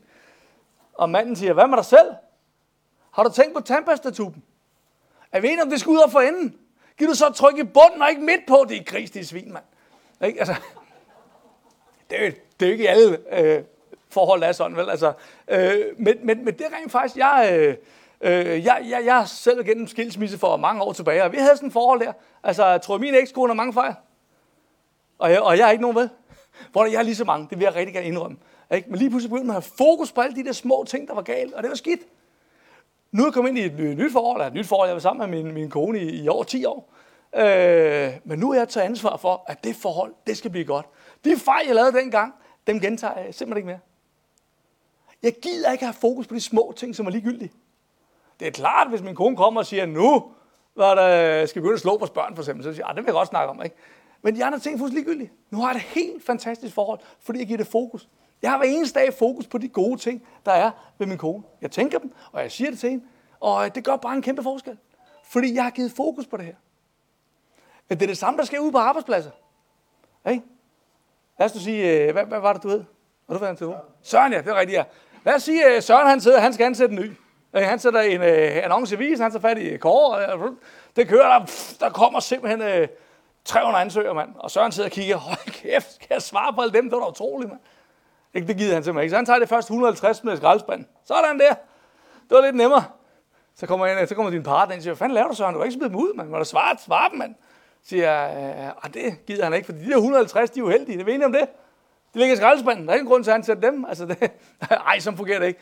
Men, men, men, men, det fungerer faktisk mange gange sådan i, i virksomheden, hvor der er en masse ansøgere. Der er en person, der får jobbet. Den person, der kommer på arbejde, er faktisk rimelig glad. Man har været konkurrence med 299 andre. Man har slået hele banden. Man er glad. Man er jubellykkelig. Man rammer dagen med at gå på mod entusiasme og engagement. Og det går fint. Lige indtil frokost. Hvad sker der så? Så bliver man sat i kantinen med en, der har været der i 17 år, en, der var der i 12 år. Ikke? Og de sidder herovre og kigger på den der Duracell-kanin, der synes, det hele er fedt. Ikke? siger, ha! Det der engagement skal det for at pille ud af dig, når du ser, hvordan det virker her. Det er altså en skidt kultur. Så er der altså ikke jobglæde, som, som der bliver sagt her. Så er der ikke nogen leder, der har taget ansvar for, at det her, det skal være fedt. Vi skal have nogle medarbejdere, der er, der, hvor tingene giver mening, hvor de er passionerede. Og som vi også hørte her, så leder de er nogen, som faktisk går op på toppen, når man taler om, hvor tingene ikke går så godt.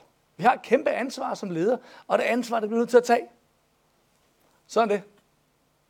Jeg kender mange ledere, der kommer øh, på arbejde, øh, sure og tvære og bekymrede og det ene og andet. Nu skal I lige have at vide en ting her. I bestemmer selv jeres humør. Det er op til jer.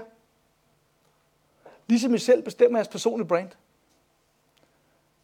Her på et tidspunkt, der var jeg Godmorgen Danmark sammen med Ole Henriksen. Hvilken brand så han har? Altså rimelig optimistisk. Ikke? Øh, han, han var blevet, blevet kåret til årets optimist en år. Og så var vi inde og snakke om det, og Ole Henrik siger, på at han er simpelthen, han har kun gode dage. Ikke? Og han mener bare, at man bestemmer selv hans humør, det siger han om morgenen, han står op, og det er fint. Det er også noget, det jeg er ude, øh, når ude på skoler og andre steder, og så, og så holde foredrag om, det vi selv kan bestemme vores humør. Og det er demonstreret over for det sværeste publikum i hele verden, når det handler om, at man godt kan være glad en gang imellem. Og det er teenager. Altså, er der, er der nogen hen, der har teenagebørn, må se, op på stykket? Prøv lige at holde hænderne op. Ja. Øh, er der nogen, der har været teenager? Prøv at se. Hvor I er alle sammen med. Øh, I var tæt på. hvor, hvor, hvor, hvor gammel er du? 11? Åh, oh, så, ah, der, der venter nogle gode ting her. Og så, øh, men, men, men prøv, prøv, jeg ved, hvad jeg snakker om. Altså, min kone og jeg, vi har øh, seks børn til sammen. Øh, er bare rolig. Det er alle sammen drenge, lige på nær de fem, der er piger. Og der er øh, tre af dem, der er teenager i øjeblikket. Så der er gang i den. Og, øh, men jeg havde faktisk den ene morgen, jeg havde haft en rigtig hyggelig morgen inde i huset. Men jeg så kørte to teenagepiger i skole. Men øh, på de 20 meter inden for huset, ud i bilen, der er sket noget i skallen på en ene teenager. Altså, hun er stiktosset. Og, og øh, jeg har fået lov at fortælle historien, lige sige. Så jeg kigger på hende og siger, Julie, hvad sker der? Hvorfor er du så sur? Ah, men hun har lige fået en sms. Okay, fair nok faktisk. Der kan stå nogle grimme ting i sådan en. Jeg siger, nå, det lyder ikke godt. Må, må jeg spørge, hvad der stod i den sms? Ja, men prøv at høre, det først to timer skal vi have vikar. Så man skal have vikar? Flåede munden på mig, det var mega fedt. Jeg gik i skole, det var verdensklasse, mand. Hey, skal I have vikar? Råd munden på mig, ja, siger hun så. Og inden du begynder på det positive pis, siger hun så. Man skal... Ja, ham er vikaren, han er dum, han er grim, og han lugter. Det sagde hun. Og, og lige det øjeblik, der ved jeg godt som forældre, der har man lyst til at være bedrevidende over for en teenager, ikke? Altså, men jeg ved også godt, hvad der sker, ikke, hvis man er bedreviden over for en teenager. Det er fedt at score et selvmål i fodbold. I kan prøve at score lort op ad bakke. Det er det samme, der sker. I får det tilbage i hovedet igen. Altså, det, det virker simpelthen ikke. Det, der fungerer med teenager og alle mulige andre mennesker faktisk, det er bagholdsangreb. Det fungerer. Så det satte jeg ind på min inddagen teenage-datter og siger, det lyder ikke godt med ham vikaren. Det kan jeg godt se. Jeg kan bare ikke helt forstå, hvorfor han skal bestemme over dig. Det er der ingen teenager, der gider høre på. Vel? Der er ingen, der bestemmer over mig, og slet ikke ham dumme grimme. Nej, det kan da godt være, at du siger det. Men lige nu, der er bestemt, at du skal være sur. Ikke? Du har ikke set på mig nu, du har ikke hørt på mig nu, du har ikke engang lugtet til mig nu. Så er bestemt, at du skal være sur. Hvad? Han skal ikke bestemme over mig. Ja, det kan jeg hjælpe med. Kan du hjælpe med det? Ja, vi bestemmer selv vores humør. Gør man det? Siger hun så. Det var bagholdsangrebet. Nu er hun med. Ja. Vi kan da prøve at sætte sang på anlæg i et minut. Skal I være så sure, som I overhovedet kan svine det hele til? I er fuldstændig carte blanche. Der kendte jeg ikke mit publikum. Carte blanche, hvad betyder det? Det betyder, at du frislager bolddejen. Svin mig til. Giv den gas. Skulle jeg ikke have sagt det sidst. Samme sekund, jeg starter sangen, bliver jeg svine til. Nogle ord, vidste jeg ikke engang fandtes. Jeg er blevet for gammel, åbenbart. Men som nu går rimelig hurtigt. Ikke? Stop! Den næste, der siger noget for stueresten, det er givet simpelthen høre på mere. Så jeg griner lidt af det. Så siger jeg, nu prøver lige at sætte en sang på anlæg igen. Et minut, skal vi være glade, skal vi juble. Og indrømme, at det tog lidt længere tid, før det trådte karakter. Men inden der var gået et minut, var vi flade grin. Så stopper jeg sangen igen og siger, prøv at se, hvor nemt det er. For 60 sekunder siden besluttede for at være glade. Nu jubler vi over fri fantasi. Og en teenage-danser og kiggede og siger, åh, kan du ikke komme ud i min klasse og holde for dig? Tænk, hvis vi alle kom glade i skole om morgenen, det var da vildt fedt. Jeg siger, hvad fanden sker der? Det er det klogeste, du har sagt i flere år, der vågnet eller hvad? Jeg siger, det arrangerer du bare, så kommer jeg. Så gik der fire uger eller sådan noget. Så har han fået arrangeret og slået to klasser sammen, og jeg glæder mig helt vildt til at komme ud og holde foredrag her. Nu har en historie med her fra det virkelige liv. Så sad vi karen over hjørnet, så den kunne jeg ikke bruge mig. Og hun er fuldstændig ret, det var da helt utroligt. Så ej, ej men, men, men, men, men jeg har godt lige tankegangen. Tænk, hvis vi alle kom glade i skole om morgenen. De virksomheder, jeg arbejder sammen med, hvor jeg har mit uddannelsesforløb, der er det de kardinalpunkter, vi har. Der er det der med, vi må godt være glade, når vi kommer på arbejde om morgenen. Det kan vi godt vælge. Prøv at forestille jer en forskel, det gør i en virksomhed, hvis alle folk kommer glade, det vil simpelthen aftalt. Og jeg ved godt, man kan have en dårlig morgen. Selvfølgelig kan man det. Ikke? Ungen har lagt en knold i blæen, og manden gør det samme. Man kan ikke komme ud af døren, og man punkterer på motorvejen. Der går alt muligt galt. Ikke? Men hvis nu man har haft en dårlig morgen, så meld det lige ud på arbejde. Hey, prøv at høre, hvad der er sket for mig den morgen her. Åh, der skal, giv mig lige en time, så er jeg klar igen. Giver det dårlig stemning? Nej, det gør det ikke. Det giver omsorg. Sig, åh, den lyder ikke god, den der. Jeg henter noget kaffe til dig. Du får lige ekstra sukker i. Det er der, der er brug for, ikke? Det, det er en helt anden ting. Men hvis man bare konsekvent kommer ind og er sur, øh, og sidder og arbejder, så, så smitter det helt sindssygt. Der er også nogen, der spørger mig nogle gange, hvad Henrik, er du så altid glad? Og jeg siger, nu skal du høre, jeg har seks børn, hvad tror du selv, var? Altså, ej, men, men, men øh, selvfølgelig kan jeg ikke altid være glad. Øh, men jeg er det næsten altid. Men der sker nogle gange noget i mit liv, hvor jeg siger, ah, det er jeg ikke glad over. Begge mine forældre, forældre har, har fået kraft. Altså, det, det, det, altså, jeg er ikke jublet over det, vil jeg godt indrømme. Jeg havde også på, på, på et tidspunkt, der, der skulle vi kåre erhvervsprisen til vores awardsvalg. Det gør vi hver år. Men det ene år, der var der snak om, hvem skulle have den. Og jeg siger, det skal være Lars Larsen fra Jysk. Altså, når vi taler om iværksætteri, så er en af de største, vi har. Ikke? Og folk siger, hvorfor skal jeg Lars Larsen, man? Han har masser af penge til. Det er ikke noget med det at gøre. Han oplevede modgang, da han var knægt.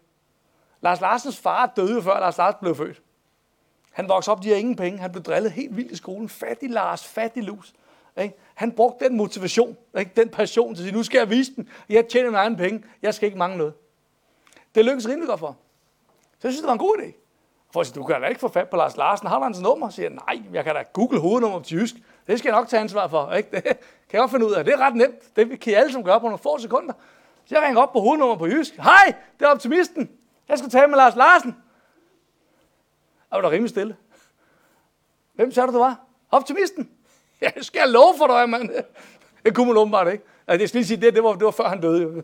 Altså, altså, så rimelig optimist der. Men, men, men, øh, du ved, men så, øh, så får jeg fat på en eller anden sekretær, du ved, og jeg snakker med hende, og hun siger, jeg kan høre på dig, at det er en god idé. Kan du ikke skrive mig en mail, så sørger jeg for, at Lars Larsen læser den. Det synes jeg var en god idé. Den sendte jeg afsted. Og jeg gik og ventede nogle måneder. Fik jeg faktisk svar tilbage direkte fra Lars Larsen. Det var en stor ære. Han ville rigtig gerne komme. Hold kæft. Jeg var stolt, mand. Lars Larsen kommer til vores show, mand. Jeg, jeg var stolt i flere måneder. Lige indtil fire dage før vores show, så får jeg et opkald over for Jysk. Og siger, hvor nej, jeg var ikke klar over, at han var syg, men de sagde, at der kom, der kom noget i vejen, øh, så øh, han kan simpelthen ikke komme. Det lagde jeg selvfølgelig pænt på, du ved, og altså, det jublede jeg jo ikke over, jo. Jeg røg ind i sofaen, ikke? Fuck noget lort, mand! Og min kone kommer, hvad sker der? Lars Larsen kommer ikke, hvad gør vi? Det aner jeg ikke. I de næste fem minutter, der er jeg sur, og sådan det. Så sad jeg og råbte i en pude nogle minutter, ikke? og så, øh, okay, jeg har den på igen. Hvad så? Hvad gør vi? Hvad skal der ske? Og så siger jeg, bror, vi ringer simpelthen, øh, vi finder en ny, en, der kan få prisen. Jeg skal huske om, min kone har tænkt sig om fem minutter mere end mig. Jeg siger, ah, det er ikke nogen god idé. Altså, det vil jo, det stinker et afbud, du ringer fire dage før. Vi har en pris, vi kan komme af med. Kunne du tænke dig at komme? Så, så det, det endte så med, at jeg ringede tilbage til Jysk og siger, hvor der, jeg står i en kattepin. I bliver nødt til at finde en halv time i Lars Larsens kalender, hvor jeg kommer over og interviewer ham. En videorejse, han kan få prisen, vi kan vise på aftenen. Jeg siger, ja, selvfølgelig gør vi det. Det er klart, vi kan godt forstå, at du står i en skidt situation. Så øh, hvornår passer dig? Jeg skulle lige tjekke min kalender. Ikke? men men øh, så kom jeg over og fik lavet den her overrejse med Lars Larsen, som var den næstbedste løsning. Jeg tog bare ansvar for, at vi må finde den næstbedste løsning. Og så sad vi også og talte om, at det her modgang. Jeg spurgte Lars Larsen, hvad er den største modgang, du har? Ikke? Og han siger, ja, det er det der øh, øh, webshops der. Det synes jeg, det er noget skidt. E-handel. Jeg er ikke så smart om alle de her butikker her. Så, nå, hvad har du tænkt ved det? At jeg overvejer at købe internet og lukke lortet ned, siger han så. Men det kunne jeg nok ikke. Så, så, han, så han siger, derudover så siger vi bliver simpelthen nødt til at gøre noget med at dræbe folk med service over butik, og så skal vi være med på den her øh, internethandel. Selvfølgelig skal vi det. Men han mente bare på et eller andet tid, han synes bare, det var dårligt for miljøet, sagde han, det der med, at man skulle kunne sende en madras eller dyne frem og tilbage helt vildt mange gange, øh, uden det egentlig kostede noget. Det synes jeg, det, det kunne ikke være smart, det må gøres bedre. Ikke? Så, så, øh, men, men, men det igen også bare det der med for at tage ansvar for en situation, som han også gjorde. Det skal vi alle sammen gøre. Uanset hvilken situation vi må stå i hen ad vejen. Det er helt op til os. Jeg har oplevet meget modgang i, i mit liv også. Øh, hvad det, øh, dengang jeg var teenager, der, der stammede jeg rigtig meget. Og jeg kan også sige, at det er topnederen at stamme, når man er teenager. Øh, jeg havde den samme drøm, hvor jeg stod foran klassen, hvor jeg, hvor jeg skulle lave en fremlæggelse. Og der kom ingen ud i munden på Altså, og folk sad og grinede. Skal der, skal der, skal der ikke sige noget? Der går har grammofoner, ikke det der mener. Skal man ikke sige noget? Jeg vågnede op med den drøm så mange gange. Jeg vågnede op bad og sved. Jeg fik ødelagt så mange nattesøvn på den konto der. Og øh, så, så, så blev jeg ældre øh, teenager. Så begyndte pigerne at blive interessante. Sådan er det jo. Får mig øje på, på en sød dame til en fest. Nu bruger jeg dig der. Så øh, hende vil jeg gerne snakke med. Og hvad, hvad skal jeg sige? Hvad skal jeg gøre? Du ved, og, og, øh, og så, så finder man den helt rigtige score-replik, hvor man ikke har en chance. Og man får en kontakt med henvendelser. Man er på vej over dansegulvet. Og når man er næsten fremme, kan man mærke, at man vil stamme på det, man skal sige. Så har man cirka halvanden sekund til at finde på noget nyt. Og der vil jeg godt afsløre, det bliver aldrig nogensinde lige så godt, som det brugte en time på at finde ud af. Så man kommer over og siger sådan noget helt åndssvagt, altså, øh, har du drukket bajer i dag? Det virker ikke. det gør det simpelthen ikke. Altså, øh, så, og sådan fortsatte det faktisk også, da, da, jeg, da jeg så blev ældre. Jeg, jeg var blevet salgschef et sted, og, og, og, og, og så på, på et tidspunkt, der, der ville jeg godt øh, øh, hvad der finder andet at lave, og, og, og hvad jeg, jeg giver jo sådan en ledepsykolog. Øh, du også kender en, der hedder øh, John Evan Jones. Øh, og han siger, hvor der Henrik, mand, du skal bare, du er så engageret, mand, du skal ud og holde nogle foredrag. Og jeg tænkte, okay, stamme og holde foredrag, det er ikke verdens bedste cocktail, businessplan, hun søger med. Det siger også til ham, jeg skal ikke holde foredrag, jeg stammer. Hold kæft med dig, mand. Ud og hold om foredrag. Hørte du ikke, hvad jeg sagde? Han kigger på mig. Om hør, hvad du sagde? Du sagde det samme 8-9 gange i træk, mand. Stop med at tælle. Altså, grinte han af sin egen joke der. Og så siger han, nej, seriøst, siger han så. Det er fordi, jeg forstår ikke, hvor du kommer fra. Jeg forstår simpelthen ikke din præmis. Jeg siger, hvad mener du med det? Jo, selvfølgelig, hvis du kan fremfinde en eller anden øh, stor lovsamling, og der bare en lille paragraf står, du bliver frihedsbrød, hvis du stammer under foredrag, så skal du ikke gøre det. Det kan du ikke fremvise. Præcis, siger han så. Og det er derfor, jeg ikke forstår, hvor du kommer fra. For lige nu, der er dit fokus på, hvad folk de vil sige og synes om dig, hvis du begynder at stamme. Det har han ret i. Hvad du så flytter fokus til, hvad du godt vil sige i stedet for? Det er da meget bedre. Så det kan sgu meget god mening. Det begyndte jeg at have fokus på. Det gør den dag i dag, der kan jeg leve af at holde et foredrag. Jeg stammer stadigvæk. Altså, øh, jeg gør det bare meget mindre, end jeg gjorde dengang. Og det skal I være glade for. Jeg skulle aldrig få overrækt de priser her, mand. Det er blevet langt foredrag, det her. Hey. Forskellen er bare, at i dag, der er jeg fuldstændig ligeglad med, hvad folk siger om mig, hvis jeg kommer til at stamme. Det betyder ingenting. Det siger ikke noget om mit personlige brand. Det er jo vores engagement, vores integritet og vores alt det. Det er det, der er vigtigt. Der er nogen, der er for høje, for lave, for tyk, for tynde. Det er ligegyldigt. Det betyder ikke noget. Jeg er heller ikke særlig pæn fødder, for eksempel. Hvad så? Men nogen skal kommentere, når man er i svømmehallen, ikke? Står og kigger til, hold da kæft, de er sgu da ikke særlig pæne, dem der. Det er da godt, at du ret det. Men nu kan jeg bare tage sokker på. Hvad har du tænkt dig at gøre? Er en sort sæk over hovedet, eller hvad? Altså, det er sindssygt rart, det der med, at man kan tage det her med, og så flytte det ud over på nogle andre. Hvis der er nogen, der har noget dårligt at sige om jer, så har det ikke særlig godt med dem selv. Det vil jeg godt afsløre. Så prøv at flytte den smerte, de har hos dem selv, over på jer. Så det er bare synd for dem, hvis, hvis de har det på den måde der. Så husk det, da jeg begyndte at tage ansvar for den del af mit liv, så endte jeg et helt, helt andet sted, end der, hvor jeg stod før. Og det sidste ting, jeg vil sige, et minut. Der blev man sagt det her før, at der skulle sættes handling bag. Der var en af der sagde det før. Øh, hvis der er, man godt vil opnå noget, skal man sætte handling bag. Og der er jo det her gode gamle mundhæld, det der med, hvor man siger, at der sidder fem frøer på en havelåg. Ikke? Og det er fire af dem, de beslutter sig for at hoppe ned. Hvor mange er der så tilbage? Fem. For det er bare besluttet det. De har ikke sat handling bag. Så før man tager ansvar, før man sætter handling bag og vil opnå noget, så sker der ingenting. Det var faktisk ordene for dig. Tiden den er løbet afsted. Tak for det, må være. Tak. Tak. Tak. Værsgo. Tak skal du have. Ja, det var dejligt. Øh, jeg har virkelig glædet mig til at høre det, så det var, det var super godt. Så, nå, men vi skal jo til det. Vi skal til øh, prisuddelingen i aften. Og øh, det bliver super spændende. Øh, Lad os se, om den, den virker et Det skulle den gerne gøre. Øh, sådan som vi kommer til at gøre det, så er det, at vi har jo vores fire kategorier, og øh, den første kategori er frivillighed, så har vi bæredygtighed, iværksætteri og arbejdsglæde. Og vi kommer til at udrække priserne øh, i samme rækkefølge også. Øh, og sådan som vi kommer til at gøre det, det er, at øh, lige om lidt så beder jeg Lina om at komme herop og hjælpe mig med at, øh, at finde vinderen inden for frivillighed. Øh, og så beder jeg alle de nominerede om at øh, komme herop, og så får I lige en mulighed for at øh, sige lidt omkring øh, jeres organisation, virksomhed, jeres virke. Og øh, så åbner jeg kuverten, og så må vi se, øh, hvem der ligesom vinder. Øh, inden jeg når så langt, så øh, vil jeg rigtig gerne sige også, at vi vil rigtig gerne gøre rigtig meget for, at i kommer så meget ud som overhovedet muligt. Så for os er alle de nominerede super vigtige. Det er ikke kun vinderne her. Øh, så vi vil gerne øh, invitere jer så meget som muligt inden for os. Så hvis vi kan gøre noget som helst for ligesom at få promoveret, promoveret jer endnu mere, hvis vi kan lave podcast, videocast, et eller andet, så endelig tag kontakt til os og sige til, fordi det ligger os meget på sinde sådan set, at få jer markedsført ud øh, så meget som overhovedet muligt. Så og også til alle jer andre, sørg for at gå ind og kigge på alle jeres nominerede virksomheder, organisationer og deres virke. Skriv til dem, del det, giv dem et klap på skulderen, giv dem et like, eller hvad nu ellers man gør på de sociale medier herhenne. Det betyder så utrolig meget. Så skal vi ikke starte med første kategori? Og jeg har jo sådan helt Oscar-agtig, så skulle jeg gerne have nogle konvolutter herinde. Det har jeg også. Øhm, og det er jo frivillighed den første. Så Ja. skal vi... Lad os gøre det. Ja. Jamen, øh, tak for ordet, Kim. Så vil jeg gerne starte med at invitere de tre øh, nominerede i kategorien frivillige herop øh, på scenen. Så Mogens og Pranaf og Malene. Lad os se, os, lad os se jer herop. Og det vi godt kunne tænke os at gøre, hvis I har lyst til, var, at I lige satte et, bare lige et par ord på, hvad det er, der er jeres passion, og hvad det er, der gør, at, øh, at I brænder så meget for, for, de, for jeres virke, og i den grad har taget ansvar. Og, øh, og lad os starte med dig, Pranaf. Øh, dit, øh, store, din store indsats øh, i CBS. Øh, Ja. Fortæl publikum en lille smule om øh, Ja, det, du har udvirket. ja. So uh, jeg vil uh, gerne uh, tale på engelsk. Er det okay?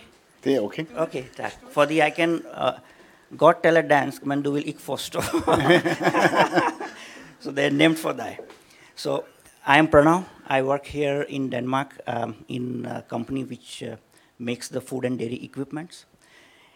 Three years ago, I started uh, going to the summer school in Copenhagen Business School for doing some summer courses. And then there was a, a fair, a camp going on one fine day, and I signed up for being a mentor. So, how it works is that there is a panel of mentors, and there are students who need mentors. So, those are mentees. They want, they are coming maybe from out of Denmark, or there are students from Denmark, but they want to get absorbed in the Danish work industry. They want to find the jobs. So they look upon the people who are already in the job market and they are doing well enough in the current job. So we started with this mentorship program, uh, which, which was started by CBS. And being a mentor, I get two to three students every year, and we mentor them. We find we are uh, working with a certain tools to find them job within the job market. And I am very happy to see that all the students that I get every year, by the end we, by the time we end the mentorship, they get very good opportunities in the Danish market. So they stay back here and they work in uh, in a proper jobs within Denmark.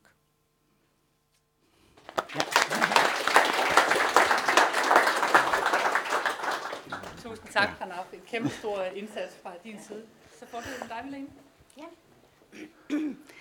Jamen, jeg er jo så stifter af Powerjobsøgerne, og Powerjobsøgerne er i dag landets største øh, hvad hedder det, jobsøgningsnetværk, hvor at der alle jobsøgere faktisk velkomne til at være med hos os. Det startede med et behov, og jeg vil sige, at jeg kunne egentlig godt have været med i flere kategorierne, fordi at, øh, det var også lidt iværksætteri og den slags. Øh, men i hvert fald var der et behov, fordi jeg mistede mit job, og jeg manglede fællesskab. Jeg manglede øh, virkelig at have nogle kolleger, noget at lave, noget at, at bruge mig selv til, og også det her med at udvikle mig selv. Og så øh, var det, jeg fik en idé. Og den idé, den fik jeg ud i livet, faktisk ved at tage en seks ugers selvvalgt uddannelse her hos øh, lederne, hvor du også var med der, fandt vi ud af. Øhm, og, øh, og så lavede jeg projektet Powerjobsøgerne. Jeg var med i tre måneder selv, og så fik jeg job.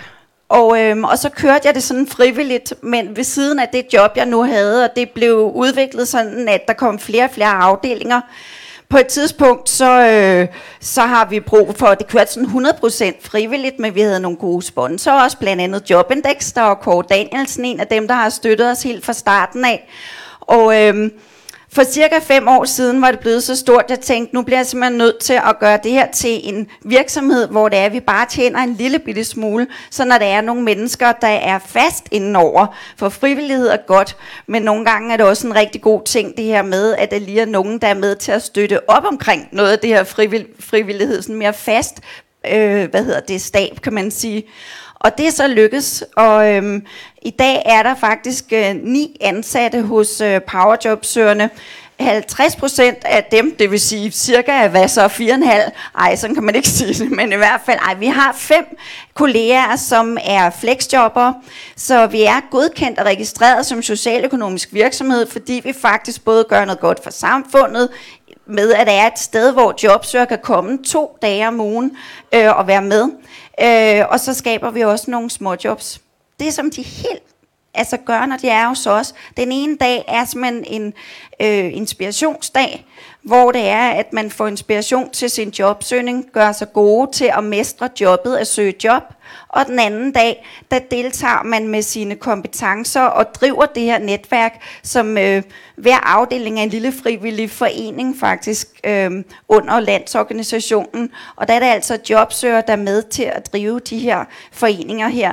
Fordi vi ved, at det giver glæde og, øh, at bruge sine kompetencer til noget, mens man er jobsøger, så man ikke bare går og er ked af, at man ikke har noget job.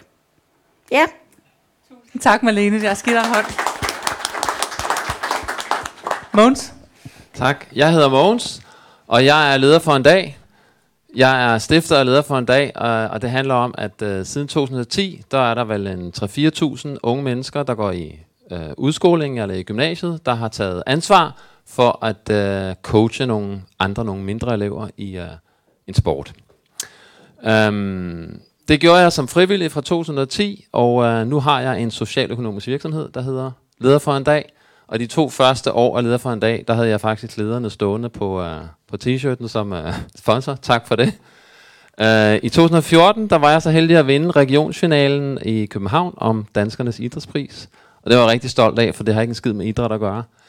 Um, siden har jeg været natteravn, og jeg har, er instruktør i uh, Hjerteforeningen, og jeg har for halvandet år siden startet en øh, uh, e-sportforening i, i Furesø. Så jeg brænder rigtig, rigtig meget for frivillighed. Og det er der rigtig mange andre i Danmark, der gør. Så jeg kan godt tænke mig at høre, hvor mange af jer, der egentlig er frivillige. Og her gælder det ikke, hvis man frivilligt har taget opvasken for partneren derhjemme. Men hvis man gør noget uselvisk, for eksempel at være besøgsven, eller fodboldtræner, eller sådan noget. Hvor mange af jer er frivillige? Ja? Det passer faktisk. Cirka 40 procent. Fordi vi er jo 5 millioner mennesker sådan cirka i Danmark, og af dem der er 2 millioner frivillige. Og i dag, ved du hvor mange timer frivillig arbejde der er blevet leveret i dag? 1 million hver dag. Det er altså sejt, så jeg synes, det er meget fornuftigt, at lederne anerkender, at frivillighed det gør en forskel.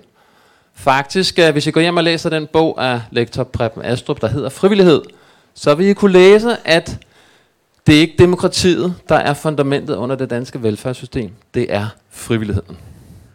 Så tak til lederne, fordi de anerkender det. Tak skal du have.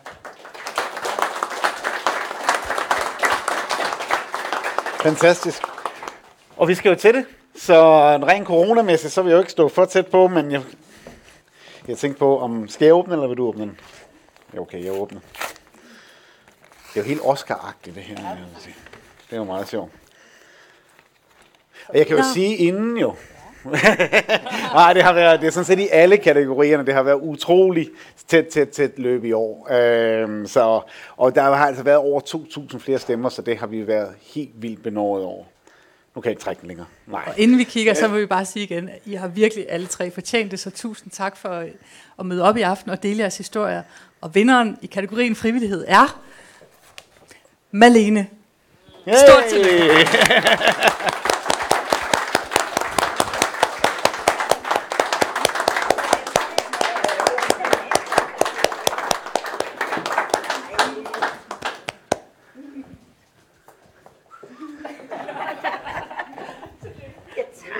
Vil du have lov til at sige lidt, eller skal jeg holde nogen?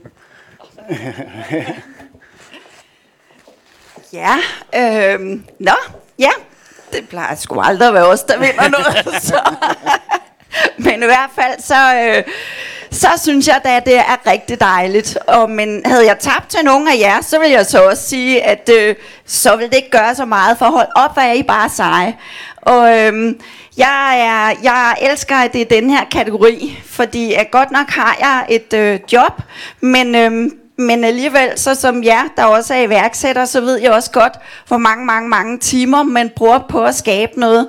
Og det at kunne skabe noget, der gør andre mennesker glade, og som hjælper andre mennesker hver eneste dag for at undgå ensomhed og den slags, øh, og de man kan komme videre i livet. Det er bare det bedste, som, som jeg kan gøre, som der, som der er sket for mig. Og det er, at man engang har fået sparket og blive fyret, og føle sig virkelig til, at man ikke var noget lige pludselig, til så at få en idé, øh, under en krise, hvor der manglede noget, og så har skabt noget, som, som så mange mennesker kan bruge. Det er jeg stolt af, og jeg er glad, og jeg er aller, ja, jeg er også mega glad for, at, øh, at det er det, jeg arbejder med. Og, øhm, og nu sidder der en ung pige her, som, øhm, som måske ikke endnu ved, hvad hun vil. Og øhm, måske ved du det godt, men om man bliver lige så gammel som mig, så er det, at man har været på en lang rejse. Og øhm, den rejse, den, øh, den fører ind i nogle retninger, man måske ikke lige regnede med, dengang at man var ung. Og øhm, det er i hvert fald de færreste, der ved, hvad man vil. Og så er det bare den vej, man går. Og jeg er utrolig glad for den rejse, som jeg har været på. Så øhm, ja, tak for det. Stor hånd. Stor hånd. Tak. Tak skal du. Tak skal du have. Nå, men nu ville jeg jo rigtig godt have haft, øh, at Simon var her i dag. Øh, men desværre var der jo sygdom i familien derhenne, så jeg har lovet Simon at, øh, at præsentere inden for bæredygtighed i stedet for bæredygtighed, jo, men nu ved jeg ikke, om han sidder og kigger med derude, men øh, samfundsansvar, så han jo så gerne have, vi kalder kategorien, så nu har jeg lovet ham at sige begge dele. Øh, kategorien, hov, skal vi lige have. Hvor sådan den her. Hov, gå lige tilbage. Så bæredygtighed øh, har vi tre fantastiske kandidater, øh, som jeg egentlig vil bede at komme op. Jeg ved, at Frederik er dem... Hanne har jeg ikke set. Hanne er du her? Jeg har ikke set Hanne. Nej. Øh, Frederik og dem kunne ikke komme, og Hanna kunne så heller ikke komme. Øh, Frederik og Michael havde nogle interne politikker, der gjorde, at de desværre ikke kunne komme på grund af covid. Øh, så sådan er det jo. Men Tobias ved jeg i hvert fald er Så kan du ikke komme herop. Så...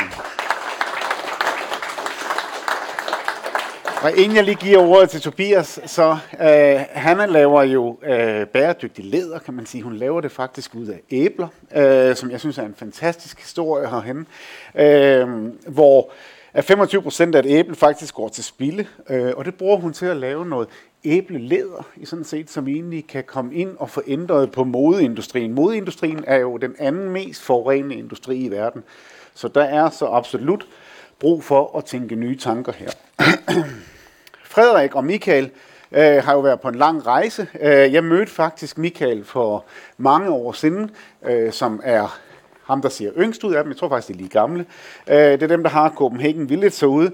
Og begge to har faktisk haft en, øh, en masse karriere bagved, og har så meget talent, at de kunne nok have valgt alle mulige store karrierer i forskellige virksomheder. Men bæredygtighed ligger så meget på sinde, og det lå så meget på sinde, så de allerede startede i deres studietid, og har så kørt hen i Copenhagen Village hen. Og deres mål er jo, I kender det måske nok ude for Reffen herude, de ude bygger også ude på Vesterbro herude nu, hvor de simpelthen laver containerbolig, de laver bæredygtige boliger og rentable boliger for studerende øh, og vil gerne løse noget af den problemstilling, vi har i København med, at der ikke er nok studieboliger til folk herude. Så deres mål er, at det er 2.500 boliger, de vil have i udgangen af 22, og det må man jo sige, det er fornemt, hvis de når så langt, som jeg egentlig tror, de skal nå. Så det var lidt om de to øh, nominerede, der ikke er her. Og Tobias, så er ordet dit. Ja. For det, så øh, bliver det jo helt mærkeligt, hvis jeg ikke vinder. Jeg ved det ikke, så nu må Så skal jeg jo slæve øh, pakker væk herfra. Ja. det går også. Øhm, jamen, øh, jeg hedder Tobias, og øh, jeg er idemand og stifter bag det, der hedder Green Kayak, som startede med at hedde Miljøkajakken i 2017. Startede vi det, og øh, det er et koncept, som går ud på, at man kan få lov at låne vores kajakker kvitter frit mod, at man bruger sin tid på vandet på at samle plastik og andet affald, som flyder rundt øh, der, hvor man sejler. Og så skal man også dele sin oplevelse på de sociale medier. Og øh, det gør vi, fordi det er et stykke arbejde, som giver mening. Øh, så derfor så jeg tager også på arbejde stort set hver dag og smiler, fordi det er øh, øh, det giver rigtig meget mening. Og øh, der er et behov, øh, det er rigtig tydeligt, fordi når vi tøffer rundt i kanalerne, så ser vi masser af affald flyde rundt derude. Og øh, det behov er ikke kun mig, som ser det. Øh, I dag, øh, vi startede vores øh, organisation i 2017, og i dag, nu hvor jeg står og taler, så ved jeg, at vi har haft mere end 25.000 personer ude og sejle og gøre en forskel for miljøet. Og de personer, som jo så er frivillige, fordi de ikke betaler noget, de har samlet mere end 42 tons affald op af vandet. Øh, så øh, så øh, hvis jeg er så heldig at gå herfra og har vundet prisen, så er det jo også, øh, så kan vi også takke dem. Eller det vil jeg i hvert fald gøre. Og øh, vi har kajakker i Danmark, Sverige, Norge, Tyskland og en enkelt i Irland. Og øh, til næste år så satser vi på at få mange flere i Europa, Sydeuropa og muligvis også i Australien sam, i samarbejde med Carlsberg faktisk. Så ja. Tak skal du have. Nå. Jeg skal jo huske at sige, at det er jo ikke os, eller det er jo ikke juryen, der bestemmer, øh, hvem der vinder. Det er sådan set alle jer, øh, der stemmer derude. Så, øh, så det er helt op til dem. Øh, ja, lad os se. Så vinderen er Bæredygtighed 2020 er Tobias. det var heldigt.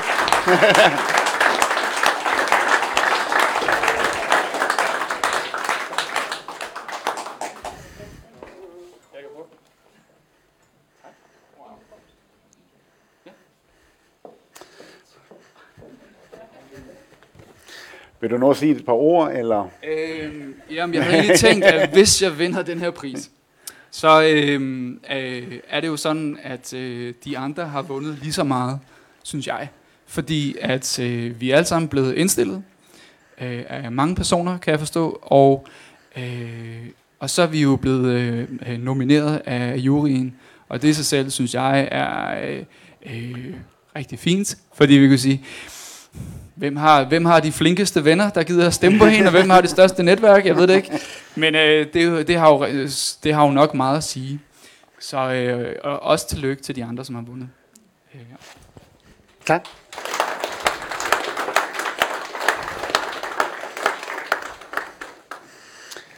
Tusind tak. Nå, den ligger herovre. Og næste kategori, vi skal have op, det er så iværksætteri. Og iværksætteri vil jeg bede Søren om at komme op og hjælpe mig med det. Og selvfølgelig alle de nominerede også. Så Emil, Sofie, Rami. Jeg vil bare være mikrofonholder, kan man sige. Videre. Hej. Tillykke til jer. Ja, tak. Uh, hej, jeg hedder Emil, og uh, jeg har sammen med mine to fantastiske co-founder startet en virksomhed, der hedder Planteslagterne. Uh, det kommer fra en personlig rejse, hvor jeg, jeg behøver ikke at nævne nogen navne, men øh, en virksomhed, som udledte lige så meget CO2 som hele Danmark til sammen. Øh, og uh, synes egentlig, at jeg gik meget med bæredygtighed, og synes også, at uh, I gjorde en forskel. Indtil jeg så mig selv i spejlet, og så, at jeg boede i, øh, i Singapore. Øh, spiste bøffer hver aften. Fløj rundt øh, både på arbejde og også i min fritid. Og når jeg så landede på en lille indonesisk ø, hvor, øh, hvor de ikke nu kunne finde ud af at smide deres affald i skraldespanden, øh, og min ignorance sagde jo bare, talte jo til mig og sagde, men hvorfor smider det ikke i skraldespanden? Det er jo klart, når der ingen infrastruktur er. Men mig som privilegeret dansker pegede på dem og sagde, jamen hvorfor smider I ikke jeres skraldespand i, eller hvorfor smider I ikke jeres øh, plastik i skraldespanden? Indtil den dag gik op for mig, ved du hvad, du lever overhovedet ikke bæredygtigt. Og der besluttede jeg mig for at gøre noget selv. Øh, og en af de ting var at bevæge mig mod en mere plantebaseret kost. Øh, og noget af det, som jeg savnede derude, det var, at man, øh, man tog grøntsagerne lidt mere seriøst. Og prøvede at vise, hvad, øh, hvad er det grøntsager kan. Så det vi gør i planteslagterne, det er, at vi prøver at skabe bæredygtig madglæde. Så med god smag og med gode oplevelser prøver vi at skabe en, øh, en lidt grønnere verden. Både hjemme i de private hjem, men også ude i de professionelle køkkener.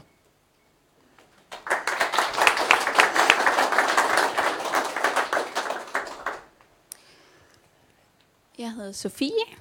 Jeg er stifter og leder af Grace KBH, som er et tilbud, hvor hjemløse kan i sommerhalvåret komme og få rådgivning og morgenmad, kram, hvad end de har brug for. Øh, og i vinterhalvåret har vi et nødherberg. Sådan lidt, lidt, lidt kort om, om, hvorfor jeg åbnede Grace. Øhm, som 19-årig rejste jeg et par år og, og lavede projekter i Asien og, og rejste, som, som man nu jo, jo gør i den alder. Øh, og var ude for et overfald og vågnede op i junglen med blod alle vegne, og er sikker på, at nu, nu har jeg fået en hjerneskade og skal dø, og alt er galt. Og jeg havner i gaderne i Phnom Penh, og har, har, har ingen, jeg har ingen penge, jeg har ingenting. Og folk tager sig bare af mig og tager mig ind og, og, og giver mig al den omsorg og, og nærvær, jeg har brug for. Øhm, da jeg så kommer til Danmark, så ser jeg, at der er en kæmpe gruppe, øh, meget af de her udlandske migranter, som går rundt i gaderne, og de for, for dengang, der skulle du for at få adgang til toilet eller mad eller et eller andet, der skulle du have et gult sygesikringskort. Det vil sige, at de her mennesker havde absolut ingen, ingenting.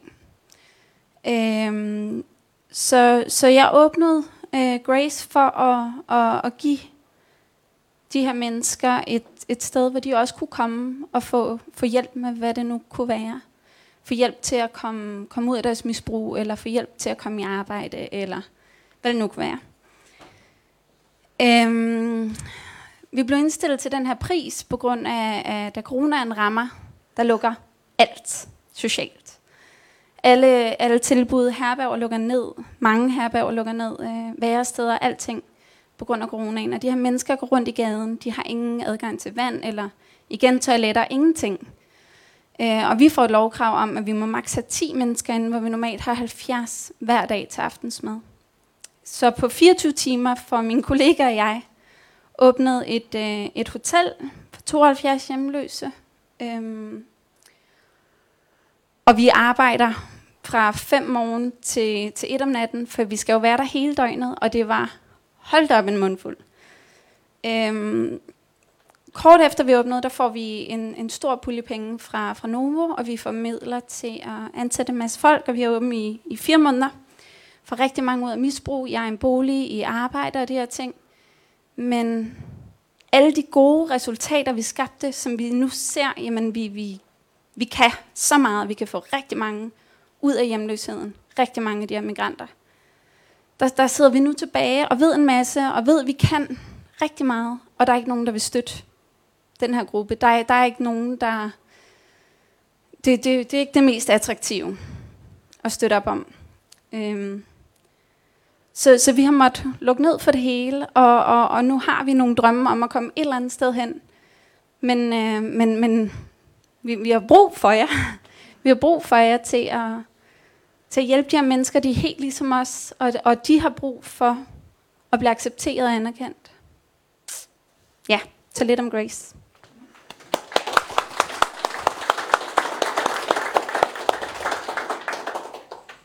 Hej, jeg hedder Agnit. Jeg er direktør for Tech Barbecue, som er Nordens største øh, tech- og startup-konference, hvor vi samler ca. 9.000 øh, mennesker i i Øksenhallen en gang om året. Og det er et projekt, som vi startede, eller var med til at sætte i søen for ja, næsten syv år siden. Og det har været en lang rejse, en fantastisk rejse, at få lov til at hjælpe alle de her fantastiske iværksættere øh, inde i Øksenhandlen øh, hvert år øh, med at hjælpe dem med at finde kapital og øh, hvad hedder det, forbinde dem med en masse talenter. Og ja, det er godt.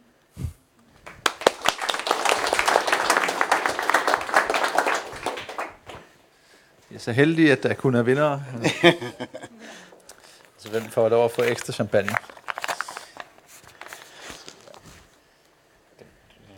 Dun, dun, dun. Sofie, stort tillykke.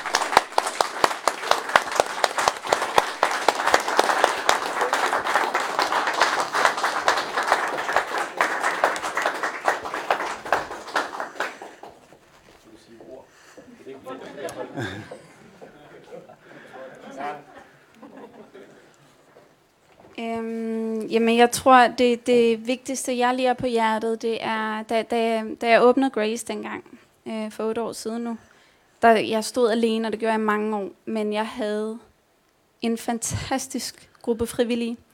Vi har i dag 1200 frivillige på papiret. Øh, nogle mere aktive end andre, men vi har rigtig mange frivillige, som hjælper os hver dag. Og jeg havde aldrig klaret den uden de frivillige. Øh, vi er, er drevet 98 procent af frivillige, og jeg havde måttet dreje nøglen for længst, hvis ikke det var for dem. Så jeg, jeg, jeg, jeg kan ikke sådan rigtig, som, som blå kors, kan jeg ikke rigtig tilbyde min frivillige øh, alkohol, men, øh, men de skal bare selv. have en kæmpe klap på skulderen, for det, de, de ligger i Grace.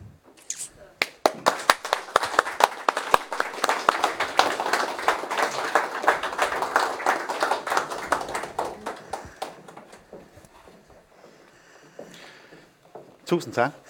Og sidste kategori i aften, der har vi fået Kærgaard øh, med herop, og det er jo arbejdsglæde. Og lad os få de nominerede frem. Og ved arbejdsglæde vil vi bede de nominerede om at komme. Desværre er André her ikke, men jeg ved, at Heidi og René er her.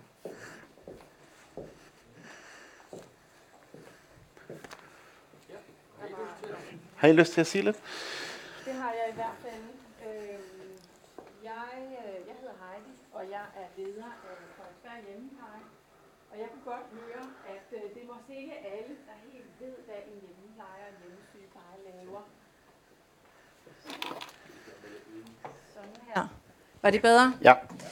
Øhm, men en hjemmepleje, en hjemmesygepleje, det er i Frederiksberg 500 medarbejdere. Det er sygeplejersker, det er socioassistenter, det er sociohjælpere, som tager ud, når vores borgere bliver syge. Og det er uanset om det er et lille barn, som har fået cancer og skal have noget behandling derhjemme, om det er et, øh, en af vores borgere, som øh, skal tage afsked med livet og dø derhjemme, eller om det er, når vi bliver ældre, eller vi mister en funktion og har brug for at få hjælp og støtte til enten at genvinde nogle færdigheder, eller få hjælp, kompenserende hjælp, hvor vi kommer og hjælper dem med det helt basale, som rengøring og tage et bad og få noget mad. Men en del af hjemmeplejen også er en, et lille bitte sted, som gør noget meget, meget stort. Og det er et, øh, en lille enhed, som er øh, et sted, som vi kalder stedet, som er et øh, aktivitetsbud, tilbud til vores borgere, som bliver ramt af demens i en tidlig alder. Det er en alvorlig sygdom at få. Det er en dødsdom. Den skal man lære at leve med, og man skal lære at kunne få et, et værdigt liv, øh, på trods af, at man ved, at ens funktionstab, det kun bliver større og større. Og det bidrager det her sted med. Og det er nogle af mine medarbejdere er til stede her i dag, og, øh, og derfor så havde jeg brug for også at fremhæve det.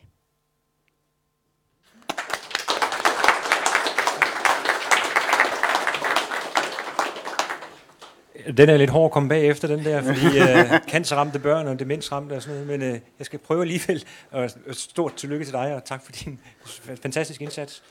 Øh, Scrive er sådan en, øh, jeg er landchef i Scrive, og Scrive er sådan en e-signeringstjeneste, hvor vi, hvor, som dybest set jo handler om at få sat en kontrakt på, øh, eller få sat en underskrift på en kontrakt.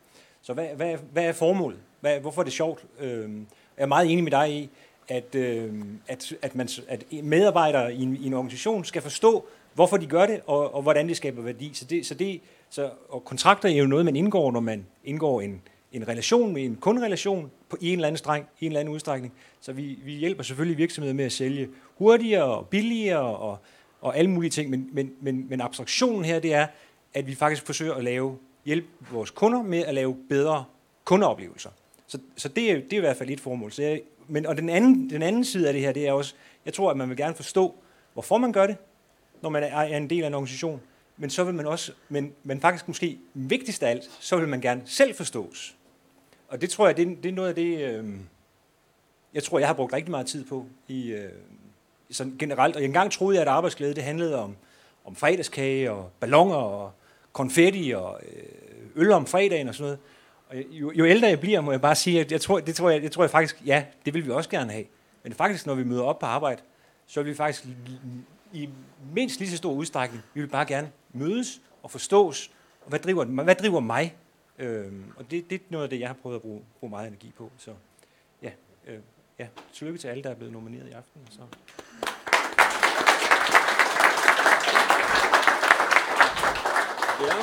Ja, ja det synes jeg. Skal vi Simon Bære. Ja, vinderen af den sidste kategori. Arbejdsglæde er hjemmepleje for Frederiksberg Kommune. Tillykke med det.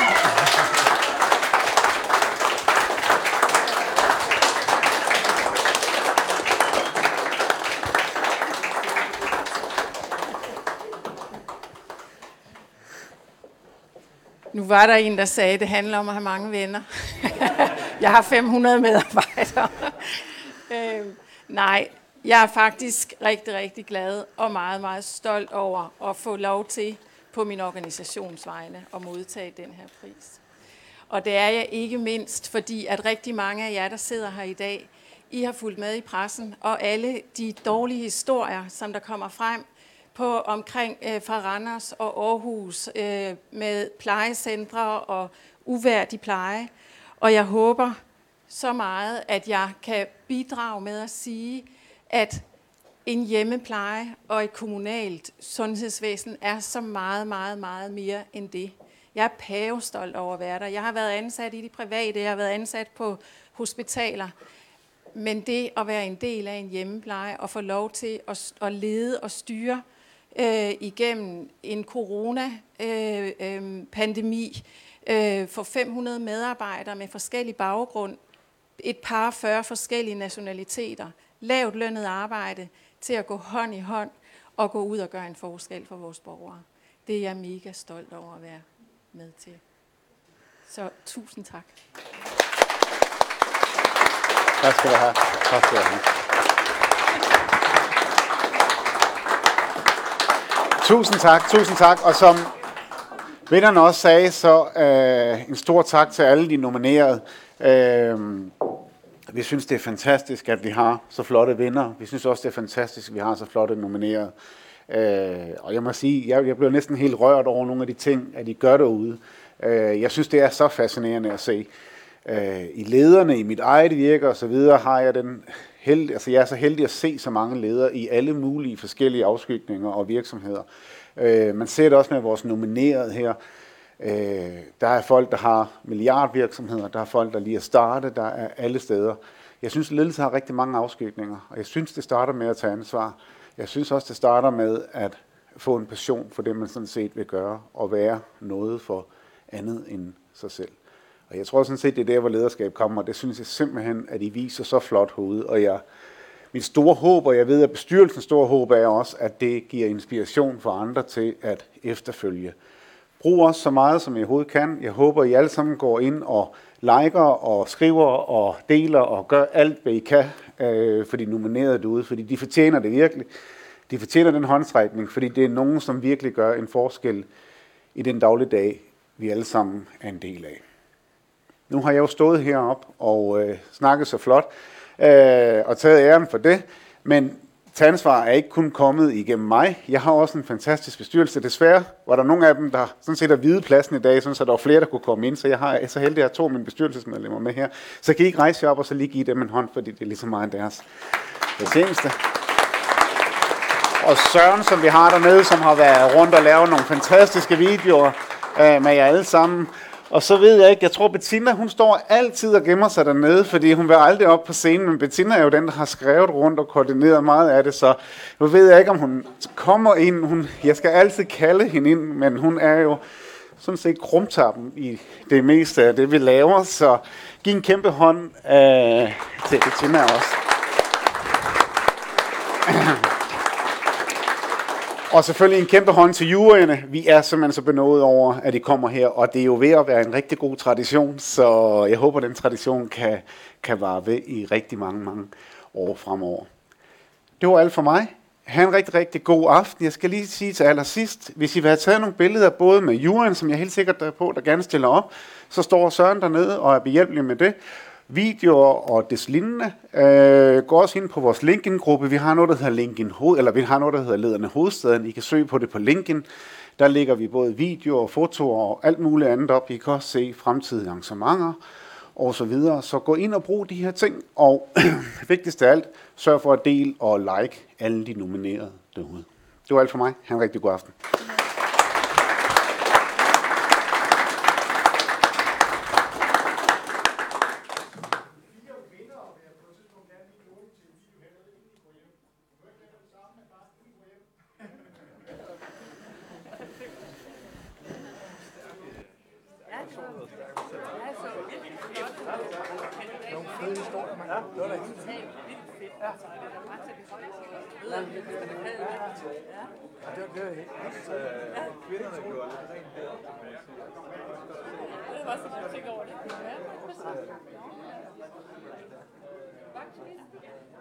Spørgsmål. Hvordan kan man vinde en af de Hvordan kan man få lov at vinde en af de